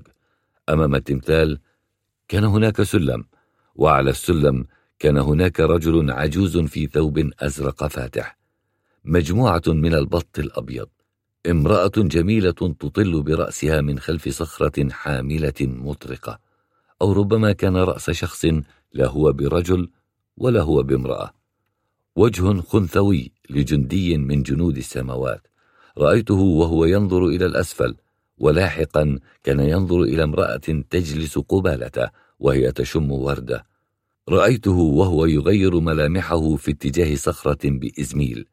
كانت تلك المرأة مانسا. مانسا لديها شعر رمادي الآن. إحدى عينيها كانت منخفضة عن الأخرى مما أسند إليها نظرة فارقة. كانت تبدو حولاء نوعا ما. لم يكن ذلك لأن لها نظرة سيئة بل لأن إحدى عينيها كانت تغرق كلما حدقت خلف عتبة الأبدية كما لو كانت تنظر إلى مثلث متساوي الأضلاع لتغرق في داخل مركز الوجود بثوب وجودية كاثوليكية. عينها المختلة ترمز إلى عيب الماس الأبدي. على أي حال جلست هناك مشدوها. وما فاجأني أكثر. كان ذلك التمثال ذا الجناحين الكبيرين اللذين كانا أشبه بخزانتين كبيرتين. كانا يتحركان. الجناحان وكل ما حولهما. كانت مانزا تظهر وهي تحرك جناحيها بعد التحليق أو قبل الهبوط. أستطيع بكلتا عيني أن أنظر إلى مانسا التي كانت دائما تكره الكتب. مانسا التي لم تقرأ كتابا في حياتها. باستثناء تلك التي تحملها دائما إلى النوم بسرعة كان يومها ينتهي مثلما تنتهي أيام الملائكة. في ذلك الوقت مهد الشفق طريقا نحو الظلمة وعندما كان الفنان العجوز يقف من أجل تعديل السلم كما لو كان يتدلى من السماء مدت مانسا يدها في اتجاهي وأخبرتني أن العجوز كان آخر عشيق لها. آخر ما يربطها بسلسلة الرجال الذين عرفتهم. كان ذلك نتيجة لمحاولته أن يعشقها بتلك الروح التي قرر أن يعوض لها عبر بناء تمثال لها. وعبره تستطيع أن تنتشي بالحديقة بقية حياتها وتضعه على قبرها كفنا ثقيلا عندما تموت. وعندما كان يعمل مفضلا العبارة التي كانت على وجه الملاك الساطع أمام ضوء القمر. أظهرت لي مانسا الكوخ من القبو إلى العلية مفسرة بصوت خافت كيف جاء الملاك وكيف امتثلت له وطار بمساحاته ورمى كل أشيائها في الأرض في الغابة. ضرب الفأس الأرضية ونام في خيمة معها ولكن بعد ذلك رمته إلى فوق من أجل البناء الذي صنع الحب لها في الخيمة وقام برفع الحيطان. وبعد ذلك حلقت مانسا مع النجار الذي قام بعمله وقام بمشاركتها فراشها. ولكن لاحقا رمته إلى السمكر الذي نام في الفراش نفسه الذي نام عليه النجار. فقط كي ينام بدله عامل السقف الذي يمارس معها الجنس ويبني لها سقفا بخرسانة القرميد. والذي في نهاية المطاف عوض ببناء آخر البناء الذي قام برش الحائط إلى أن أخذت برأي صانع الخزائن الذي قام بتأثيث المنزل بأثاث جديد بعودته إلى فراشها. كانت تلك مانسا بلا شيء غير فراشها وهدف واضح المعالم أن يكون لها بيت والآن هي مع فنان. رغم حبه الأفلاطوني كان كما لو كان قد دفن تمثالا لها في شكل ملاك. التمثال الذي حملنا إلى نقطة البداية ويكمل دورة مانسا الحياتية في الوقت المناسب من أجل رؤية البط الأبيض وثوب أزرق يمتزج مع ضوء القمر كان شفافا يتسلق السلم كما لو كان قادما من الجنة وعندما ضغط حذاءه على الأرضية قدم لي الشيخ الأشيب يديه وقال إن مانسا حدثته عن كل شيء يتعلق بي إن مانسا كانت شاعرته وإنها قدمت له خدمة جليلة مما جعله في استعداد لمواصلة العمل وبناء ملاك لها. عدت إلى براغ في القطار الأخير. عدت إلى المنزل. كنت سكرانا وأنا أستلقي على الفراش بملابسي مع طنين من سرادق الكتب. وكلما استلقيت هناك مفكرا اكتشفت أن مانسا صارت دون أن تشعر شيئا ما لم تحلم يوما أن تكون عليه وأنها ذهبت أبعد مما يتصور البعض. أنا الذي أقرأ الكتب باستمرار من أجل العثور على إشارة. لم أتلقى ولو كلمة من الجنة بينما هي التي كرهت الكتب على دوام صارت كما تريد شخصا يكتب الناس عنه والأهم من ذلك حققت شموخها الذي سعت إليه. عندما غادرت لمع جناحها مع الليل مثل نافذتين في القصر الملكي. لقد أخذوها بعيدا خلف قصة حبنا خلف شرائطها وخلف الروث الذي عادت به في مزلاجها وتنزهت عبره أمام نزل رينير. على خاصرة جبل الجولدن بيك الفصل السابع. منذ خمس وثلاثين سنة وأنا أسحق الكتب القديمة في آلتي الهيدروليكية. لم أحلم أن أفعل شيئا آخر لكن بعد يومين من رؤيتي للآلة العملاقة في بابني تحققت الأحلام التي لم أحلم بها قط. ذات صباح استيقظت للعمل. لأرى في الساحة شابين من الحزب الاجتماعي بقفازاتهما البرتقالية ورداءين أزرقين وحمالات بنطلون وياقتين عاليتين وقبعتي بيسبول صفراوين. كما لو كانا في طريقهما إلى مباراة مديري أخذهم بقوة إلى أسفل مستودعي وأراهم آلتي. في لحظة قاموا بتغطية الطاولة بورقة نظيفة لوضع الحليب عليها وكأنهما في منزليهما. جلست هناك يتملكني الخزي متوترا ومشمئزا عالما بكل هذا دفعة واحدة بالروح والجسد بالأشياء التي لم أستطع احتضانها إلى الآن. كنت في الموقف نفسه حين انتحر الرهبان عندما علموا أن كوبرنيكوس اكتشف قانونا جديدا من قوانين الكون وأن الأرض ليست مركز الكون. لم يتخيلوا أبدا أن الأرض مختلفة عن ذلك الشيء الذي عاشوا فوقه وفيه قرونا طويلة. كان مديري يأمرني أن أكنس الباحة أو أرتب مستودع مولنريتش للطباعة أو أنظف الأوراق لا شيء غير ذلك. فجأة عاد كل شيء إلى الوراء. أنا الذي أمضى خمسا وثلاثين سنة وهو يمزق الأوراق القديمة والمتسخة. أنا الذي لا يستطيع العيش دون فكرة أن أنقذ الكتب الجميلة من الفضلات الكريهة. سيكون علي أن أضغط الأوراق النقية والأوراق اللا إنسانية سوية. عندما سمعت ذلك كنت مذهولا متوترا. سقطت جراء وثبة عالية من أول درج من المستودع. كتفاي يتدليان بين ركبتي وابتسامة متشققة في وجهي كلما حدقت في الشابين.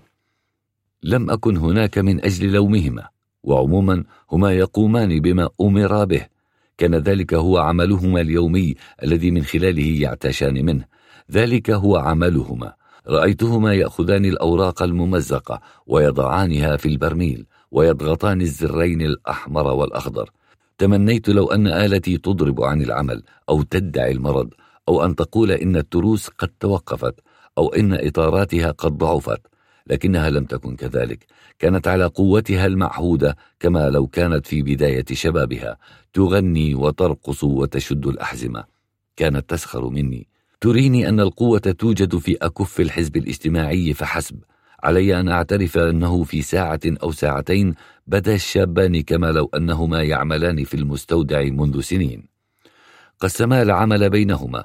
أحدهما يتسلق الحزمة كي يقدم بعض الورق والآخر يراقب البرميل في الأسفل. في ساعة واحدة أنهيا خمسة أكوام. في كل مرة كان ينحني المدير على الفتحة في السقف ويقدم لهما جولة مسرحية من التصفيق بيديه سمينتين. يحدق بي من الأعلى عبر الزاوية بعينيه صارخا. برافو! برافيسمو! وبعد ذلك يضيف ميلوديتسي! حينها يكون علي أن أخفض عيني منتظرا إياه أن يرحل. لكنني لا أستطيع أن أحرك ركبتي. شعرت بالخدر لشدة العار. وكانت أصوات الآلة تقول لي إن البطولة ستصل إلى نهايتها. رأيت لاحقا كتابا يحلق عبر الأسنان اللامعة في البرميل. وقفت دفعته جانبا ومسحته بسترتي. ضممته إلى صدري لبرهة مثلما تضغط أم على ابنها وتشده إلى صدرها مثل جون هوس في تمثال كولين حيث يضغط الإنجيل إلى صدره إلى أن يدخل نصفه إلى جسده. باردا كان كما كان لكن الكتب دفأتني. رغم ذلك حدقت في الشابين اللذين كانا يحدقان بي كما لو أن لا شيء قد حدث. استجمعت قواي وحدقت في العنوان. نعم كان كتابا رائعا. سجل تشارلز ليندبرغ لأول عملية طيران حول المحيط. في العادة كنت أفكر في فرينتك شتورم حفظ غرفة المقدسات. مجموعة من الكتب والمجلات حول الطيران لأنه كان متأكدا أن إيكاروس كان المنذر بقدوم المسيح. الفرق فقط أن إيكاروس سقط من السماء إلى البحر بينما المسيح أرسل في صاروخ أطلس بوسعه حمل خمسة آلاف وثمانمائة باوند إلى ارتفاع ثلاثمائة وخمسين ميلا ولا يزال يدير مملكته الأرضية حتى اليوم. قلت لنفسي أن أسلك رحلة أخيرة إلى فرانكلين شتورم إلى مختبره حاملا قصة ليدنبرغ الذي عبر المحيط ثم ودع الأفراح البسيطة. كنت أترنح في الساحة لأرى أمامي المدير الذي كان مبتهجا ويزن كتب فتاة اسمها هيدفيكا ثم يزنها مع الكتب التي أتت بها. لم يتغير أبدا. رأيي اتجاه الكتب القديمة شعرت بالفتيات الصغيرات. كان يزن كتبهن وبعد ذلك يزنهن. لم يخفق يوما في وزنهن. كان يحتفظ بمفكرة عن أوزانهن ويمازحهن حتى أمام الغرباء. كان يرفعهن من الخصر ويضعهن على الميزان كما لو كان يريد تصويرهن. في كل مرة كنا يأتين كان يقدم لهن درسا طويلا حول العمل على ميزان بيركل. كنا ينظفن أكتافهن وصدورهن باستمرار وكلما كان يعلمهن كيف تعمل المؤشرات كان يقف خلفهن والآن هو يقف خلف هادفيكا يمسكها من وركيها وأنفه يستنشق شعرها بطريقة مفعمة بالنشوة وذقنه تشير إلى المؤشرات لاحقا يقفز ليحييها لأن وزنها لم يزدد بعد أن يحصل على نتيجة يساعدها بالنزول. يده على معصمها مرة أخرى. أضاف كالعادة إن الوقت حان ليعرف وزنه. وعندما كانت تزنه كان ينوح بصوته مهللا بفرح مثل وعل طاعن في السن ثم كتبت هدفك وزنه على إطار الباب. بعد ذلك خرجت من الساحة إلى الشمس. كل ما رأيته كان وميضا. عندما ذهبت إلى الكنيسة رأيت فرانتك شتورم يحيط بالهيكل كما لو كان قاطرة. عقله في مكان آخر. كان لديه نصيبه من العثرات أيضا. كان يعشق كتابة العبارات المحلية على الأوراق عن السيقان المكسورة. اختصاصه كان أن يقدم تقارير صباحية كل اثنين مجانا حول أعمال الشغب التي انتهت بهذيان أو في مستشفى قريب أو عيادة. كل ما كان يرغب فيه هو أن يذهب من أجل الكتابة لصحيفة عالم تشيك أو أخبار المساء. مات والده لاحقا. والده الذي كان حافظا لغرفة المقدسات. كان على فرانتك أن يتولاها لكنه لم يتوقف عن صياغة المعارك المسكرة داخل رأسه. كان لديه دائما دقيقة يذهب فيها إلى غرفته في بيت الكاهن يغرق في كرسي قديم للأسقف يقرأ كل ما يجده في يديه حول الطائرات وصانعيها وحتى إن كان لديه مئتان من كتب الطيران. أستطيع القول إنه كان يفرك كفيه ويبتسم كلما قدمت إليه كتابا أجده في مستودعي. لم يكن ذلك في مكتبته الصغيرة. كنت أنظر إلى عينيه وهي تغرورق بالدموع. أتحسس نظرته وهي تحتضنني. شعرت أكثر من ذلك أن أيام مستودع الصغير السعيدة قد انتهت. لم تكن لي فرصة أخرى أن أقدم علاجا لفرانكلين شتورم لذلك وقفت هناك محميا بجناحين ضعيفين يتدليان في سلاسل فوق المذبح. الباب مفتوح والقديس يرقص ويقول لفرانتك بجفاء أن يخرج ويحمل معه فساتينة. كان لديه بعض الشعائر المتبقية فقط. خرجت في ظهيرة مشمسة متوقفا عند القديس تاديوس في بريديو وقفت أمامه برهة قائلا له كيف تعودت الصلاة من أجل الشفاعة؟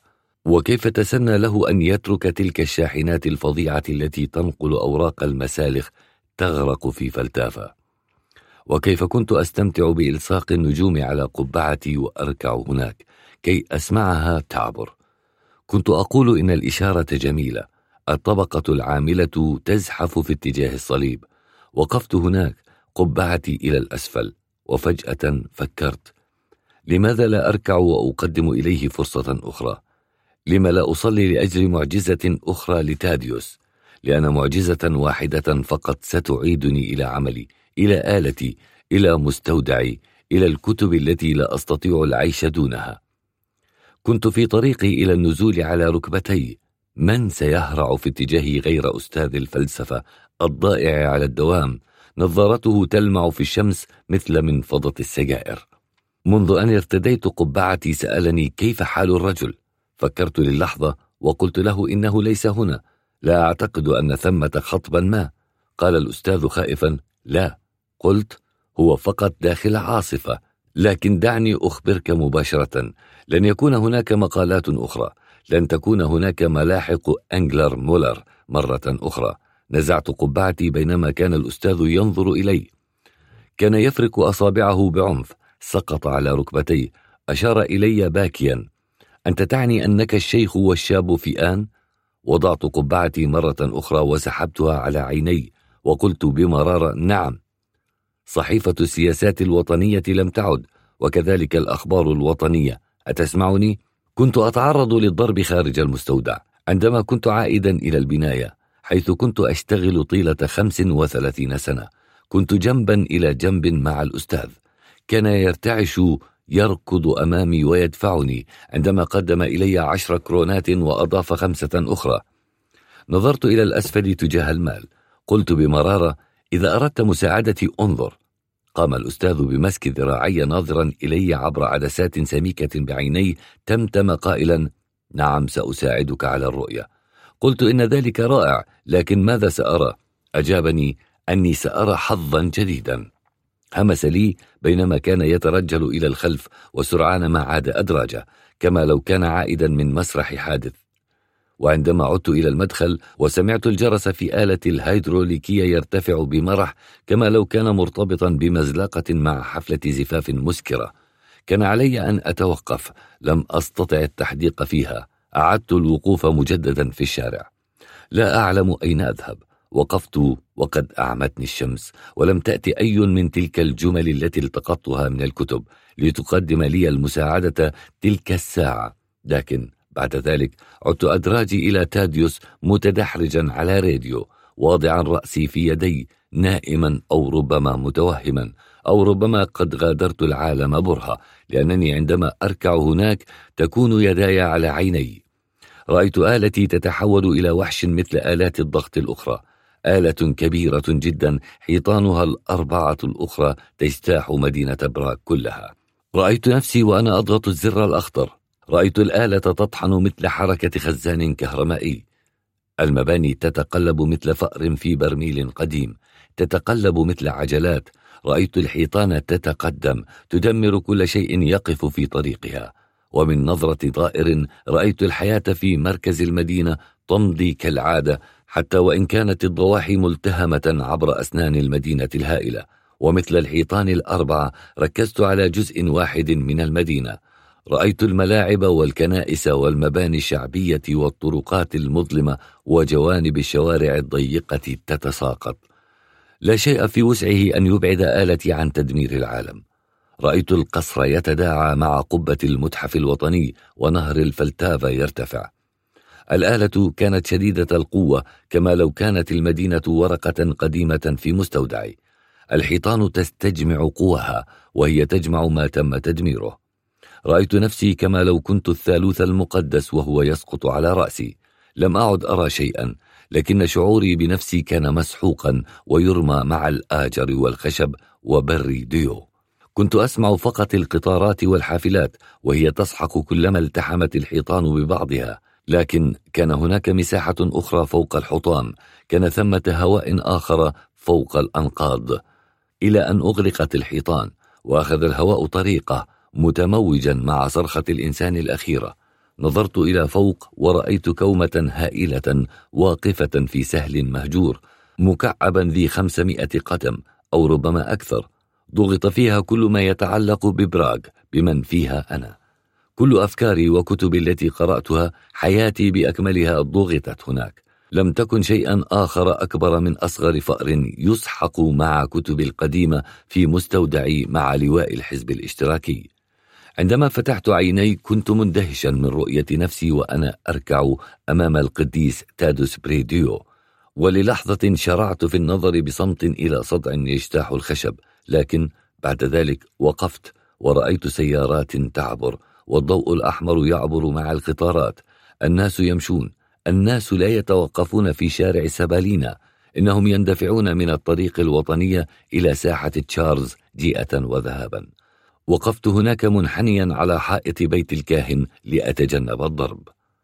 عبر البوابة وقف فرانتك شتورم.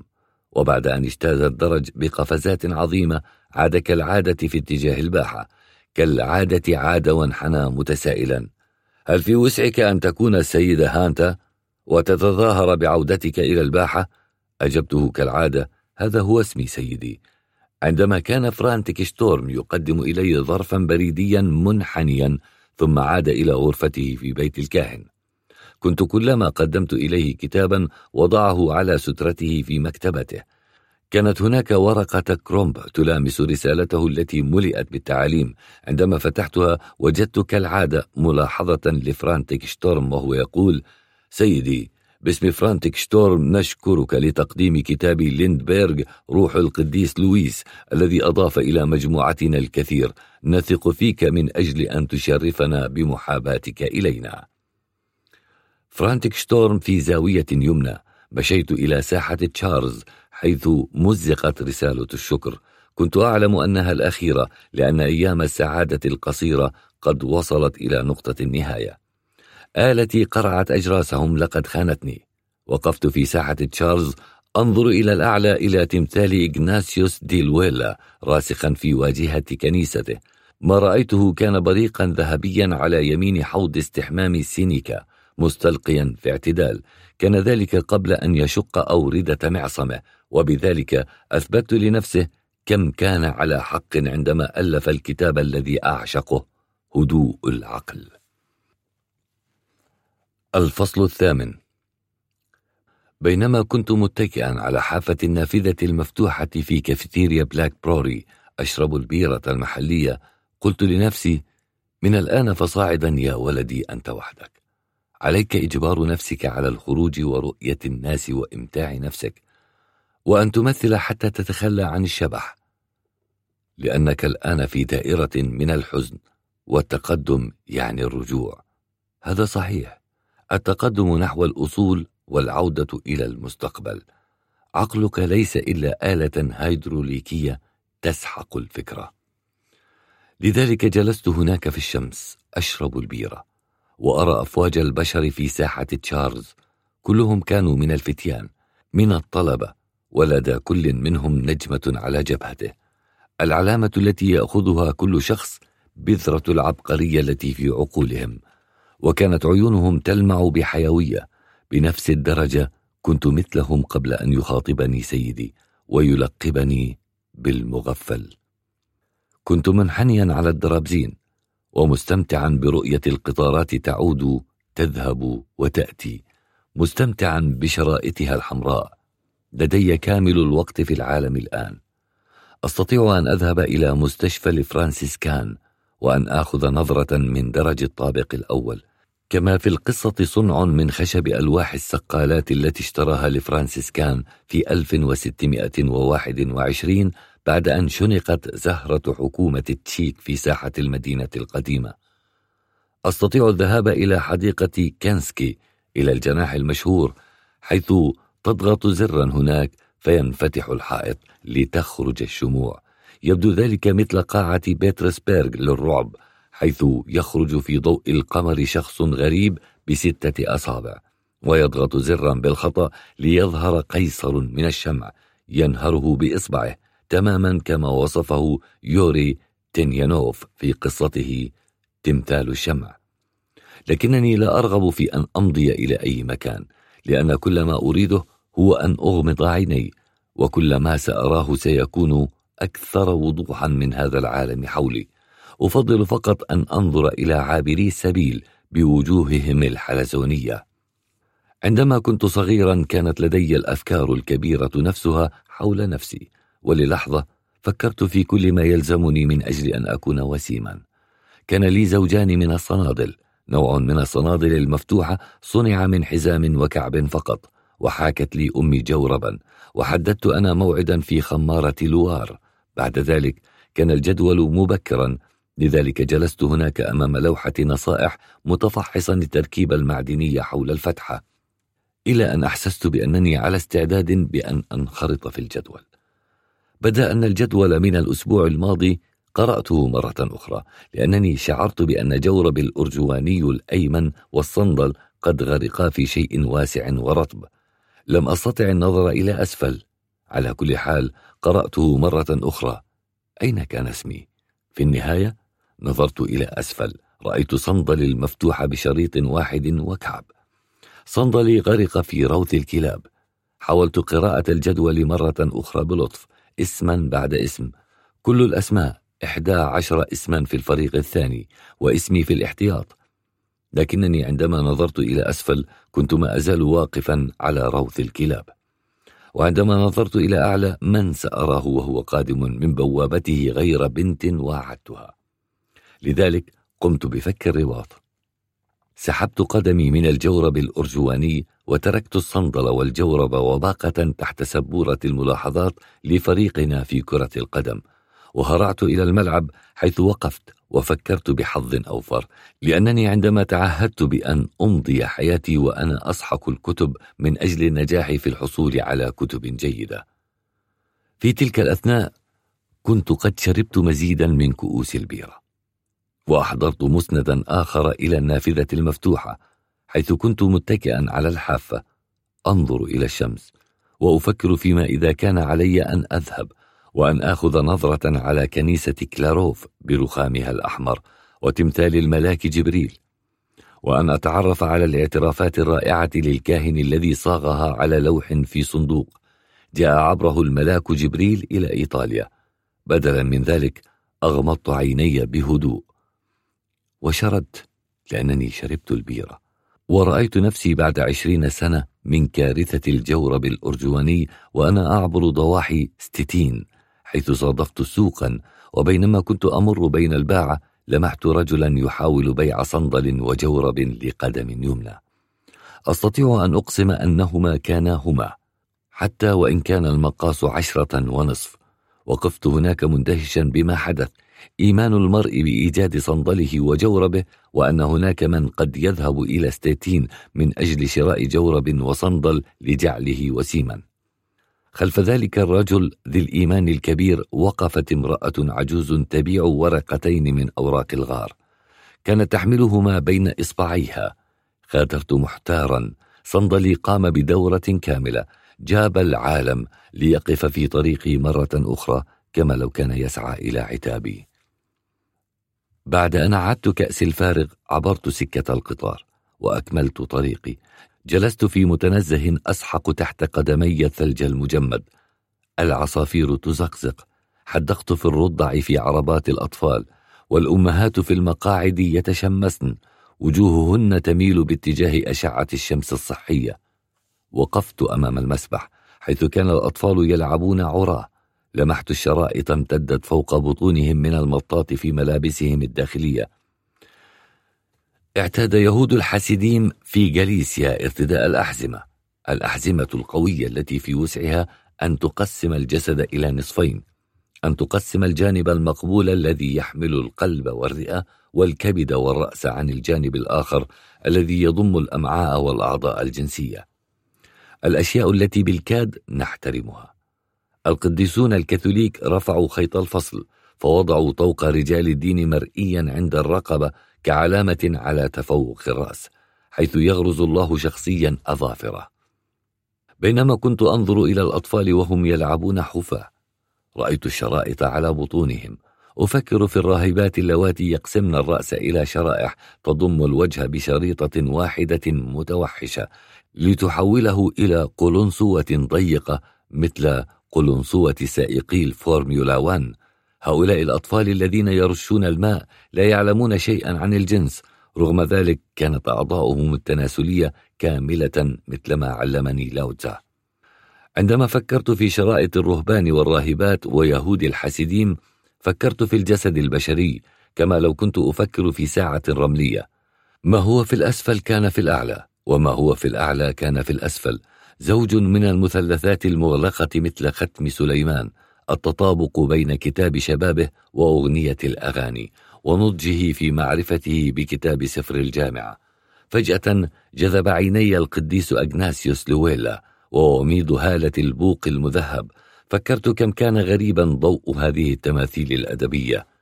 أكوامسكي سافاريك بلاكي دائما هم جاثمون على الكراسي وحتى ماشا الرومانسي يحتاج إلى أن ينحني على عمود. تماثيلنا الكاثوليكية مليئة بالحياة مثل الرياضيين الذين ثبتوا الكرة فوق الشبكة أو أكملوا المئة متر في اندفاع أو في زوبعة من الأحاديث. أعينهم المصنوعة من الأحجار الرملية وأكتافهم ترتفع كما لو كانت في طريقها إلى نقطة العودة إلى الله أو مبتهجين بهدف الفوز. اجتزت الشارع وتركت الشمس من أجل سيزاك الذي كان مظلما. بحيث أضاءت وجوه الزائرين مثل أقنعة وكانت أجسادهم تغرق مع الظلال.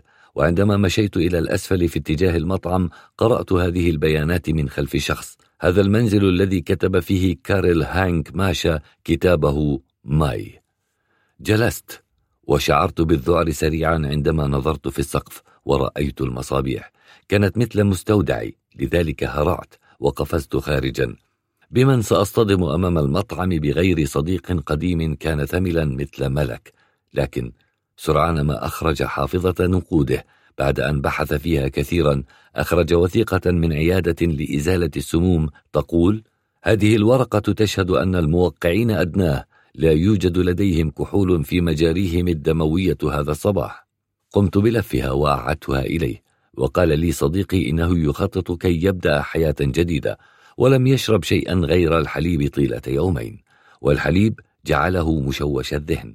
لذلك أرسله المدير إلى المنزل في ذلك الصباح بسبب سلوكيات تتعلق بالشرب مما تسبب في طرده يومين. لكنه عاد مباشرة إلى عيادة إزالة السموم وعندما قاموا بإجراء اختباراتهم وأنه لا وجود ولو لقطرة من الكحول في دمه أخذوا الهاتف وأخبروا مديرهم. متهمين إياه بتدمير مشاعر العامل. لذلك من أجل الاحتفال بإدانة سيده في مفاصل وثيقة رسمية حول دمه النظيف كان يسرف في الشرب إلى أن دعاني إلى مشاركته فيما كنا نقول عنه السباق الأعرج الذي وفقنا فيه بنجاح مرة واحدة فقط بعد محاولات عديدة. كانت فترة طويلة بحيث نسيت تفاصيل التجربة. نسيت صديقي أيضا ونسيت اسمه. كنت قد مدحته طويلا كي يفوز علي. انطلقنا من فلاشوفكا وسرنا إلى القرن الصغير وبعدها إلى الجنة الضائعة وبعدها إلى ميلر وإلى معطف من الأسلحة. في كل مكان نتوقف فيه كنا نطلب زجاجة واحدة كبيرة من البيرة. لأنه علينا أن نأخذ قسطا من الراحة كي نأخذها إلى جاروليميك ولادس قبل أن نرجع إلى عالم الكافيتيريا عبرنا هوسمان وبرويري وبعد ذلك عبرت أمام الملك فاتسلاف إلى بودل أو كروفتا وأخيرا إلى دودة أو كروفتا قبل القدوم إلى منزل يمتد على بالموفكا ومقهى شولر. لو لم يكن الوقت متأخرا كنا سنجتاز آخر خط. نجري في سباق التصق بي ثملا ولكن في النهاية تمكنت من رميه جانبا وتركت سيزاك قاطعا البقع الحلزونية في ساحة تشارلز حيث كان عبدة الشمس يتحركون إلى المقاعد التي هي الآن في الظل في طريقي إلى بلاك برويري تناولت كأسا من الرم وعلبة بيرة وأضفت بعض النبيذ. لن نظهر أفضل ما لدينا حتى نسحق تماما. رأيت ساعة المدينة الجديدة من بين الفروع تلمع في الظلمة مثل طفل حلمت أن أصبح مليونيرا وأن أشتري عقارب وأرقام فسفورية لكل ساعات المدينة. الكتب المتهرئة تقوم بمحاولة أخيرة من أجل تمزيق أربطتها. لوحة رسام أشبه بوجه من الفطر نسيم من نسائم الفلتافا يعبر الساحة. أحببت ذلك. طالما أحببت المشي عبر لاتنا كل مساء رائحة النهر تلتقي رائحة المتنزه. لكن رائحة النهر الآن ما تزال تملأ الشوارع. أذهب إلى بابا نيتشيك أجلس هناك وأطلب بيرة بذهول. طنين من الكتب ينقرضان فوق رأسي. سيف يومي لديموقليس علقته فوقي. أنا طفل يغادر المدرسة بتقرير سيء عنه. الفقاعات ترتفع مثل خصلة شعر. ثلاثة شبان في زاوية يعزفون الجيتار ويغنون بلطف. كل ما هو على قيد الحياة لديه عدو. حزن العالم جاثم تحت رغبة تجديد الذات. ذلك النموذج اليوناني وهدفه الجمنازيا والجامعات الإنسانية. لكن في مجار براغ هناك جيشان من الفئران المسجونة في معركة الصراع بين الحياة والموت. الساق اليمنى مهترئة على مستوى الركبة. تنانير زرقاء وبنفسجية أياد ضعيفة ترتعش مثل أجنحة. جانب هائل من عضلة معلقة في سنارة لجزار ريفي. أسمع مراحيض متوهجة. فجأة فتح الباب واندفع عملاق مع كتلة ضخمة من الدخان من النهر. وقبل أن يعلم أحد ما كان يحدث أخذ كرسيا حطمه إلى نصفين ولاحق الزبائن المرتعبين في زاوية. اصطف الشبان الثلاثة على الحائط مثل حلزون تحت المطر. ولكن في اللحظات الأخيرة عندما أخذ الرجل نصف كرسي وظهر أنه مستعد ليقوم بجريمة قتل كان يغني. وقبل أن يغني أيتها البطة السوداء أين كنت؟ علق نصف الكرسي جانبا ودفع للنادل ثمن ما قام بتدميره ثم عاد إلى الزبائن المرتعدين قائلا سادتي أنا مساعد الشانق. وعندما رحل كان منزعجا. وحزينا ربما لأنه كان في السنة الأخيرة. الجزار المشرف على محل لبيع اللحوم في هول شوفيتسي وضع سكينا على رقبتي ودفعني إلى زاوية. أخذ ورقة وروى لي قصيدة حول جمال الريف في ريكاني. ثم اعتذر لي وقال لي إنه لم يجد أي طريقة أخرى لينصت الناس إلى قصائده. دفع لي ثمن بعض البيرة وثلاث زجاجات من النبيذ. خرجت لأستمتع بالنسائم وأسلك طريقي في اتجاه ساحة تشارلز حيث كانت ساعة برج المدينة الجديدة تشير إلى توقيت لا فائدة منه. لا مكان أذهب إليه. كنت أطوف في الفراغ ثم وجدت نفسي أمشي أسفل لازارسكا ثم عدت إلى جانب الشارع أفتح بابا خلفيا. تحسست الجدار بحثا عن الزر الكهربائي. عندما أضأت النور كنت هناك. عائدا إلى قبوي. حيث أمضيت خمسا وثلاثين سنة وأنا أسحق الأوراق المهملة في آلة الهيدرولوكية لماذا قال لاوتزي أن تولد يعني أن تخرج وأن تموت يعني أن تدخل أمران يملأان عقلي حيرة جديدة ومتزايدة. فوقي سماء مرصعة بالنجوم وعملي أيضا. عملي المرعب يحتاج إلى شهادة إلهية. أضع في البرميل أكوام الأوراق المتسخة أضغط الزر الأخضر. عين الفأر حدثتني عما هو أكثر أهمية من النجوم المرصعة. حبيبتي الغجرية قدمت إلي في الحلم. وعندما كانت آلتي تستمر في عملية السحق مثل هليكون في كف عازف هارمونيكا أبعدت غلاف هيرونيموس بوش من صورة كتاب المقدس. فوجدت كتاب الملكة بروسيا سوفي شارلوت قالت لخادمتها لا تبكي كي ترضي فضولك. سأذهب لأرى ما الذي أخفق ليبنتز في تعليمي إياه. علي أن أجتاز حدود الوجود وحدود اللا شيء. قرع الجرس وبرز اللون الأحمر. تراجع الجدار. وضعت الكتاب جانبا وملأت البرميل. جسدها مغطى بالزيوت. إنها سلسلة كقطعة ثلج تبدأ بالذوبان. آلة بابني الهائلة ستفعل ما فعلته أنا تماما. السيدان سارتر كامو عبرا عن هذا الأمر بجدية خصوصا هذا الأخير. الأغلفة اللامعة تغازلني وهناك شيخ بسترة زرقاء وحذاء أبيض يقف على السلم يندفع الغبار مع رفرفة أنيقة لجناحيه. حلق ليندبيرغ فوق المحيط وضعت لنفسي فراشا من الأوراق القديمة. ما تزال خطيبتي لي. لا يوجد شيء أشعر بالعار من أجله. مثل سينيكا التي رميت فوقها قدما. كانت تقف في الحوض عندما انتظرت لحظة كي آخذ جزءا آخر صارخا. انطويت في شكل كرة كي أرى كيف كانت. ثم وقفت على ركبتي. ضغطت الزر الأخضر وعدت إلى فراشي المكون من الأوراق القديمة والكتب. محتضنا نوفاليس بحميمية. إصبعي عثر على جملة طالما ملأتني بانقسامات كثيرة. ابتسمت بسعادة لأنني كنت أكبر بكثير من مانسا وملاكها. أنا أدخل إلى عالم لم أدخله من قبل. أين أجد جملة تقول هدف كل حبيبة هو مركز الحديقة في الفردوس بدل أن أضغط الكتب النظيفة في ميلان تريش في مستودعي سألاحق سينيكا سألاحق سقراط وهنا في آلتي في قبوي أختار طريقة للسقوط والصعود. حتى وإن ضغطت الحيطان ساقي إلى ذقني. أرفض أن أخرج من الجنة. أنا في مستودعي ولا أحد يملك القدرة على طردي.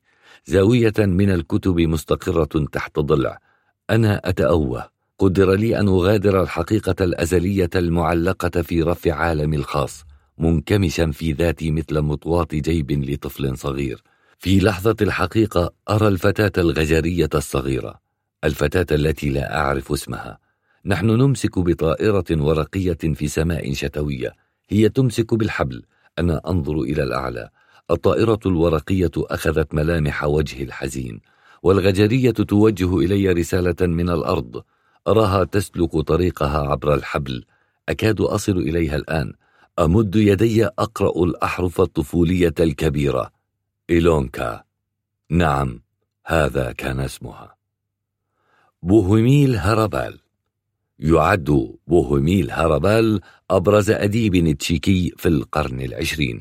ولد في مدينة برونو نتيجة علاقة عابرة بين أمه ماري وأحد شباب المدينة.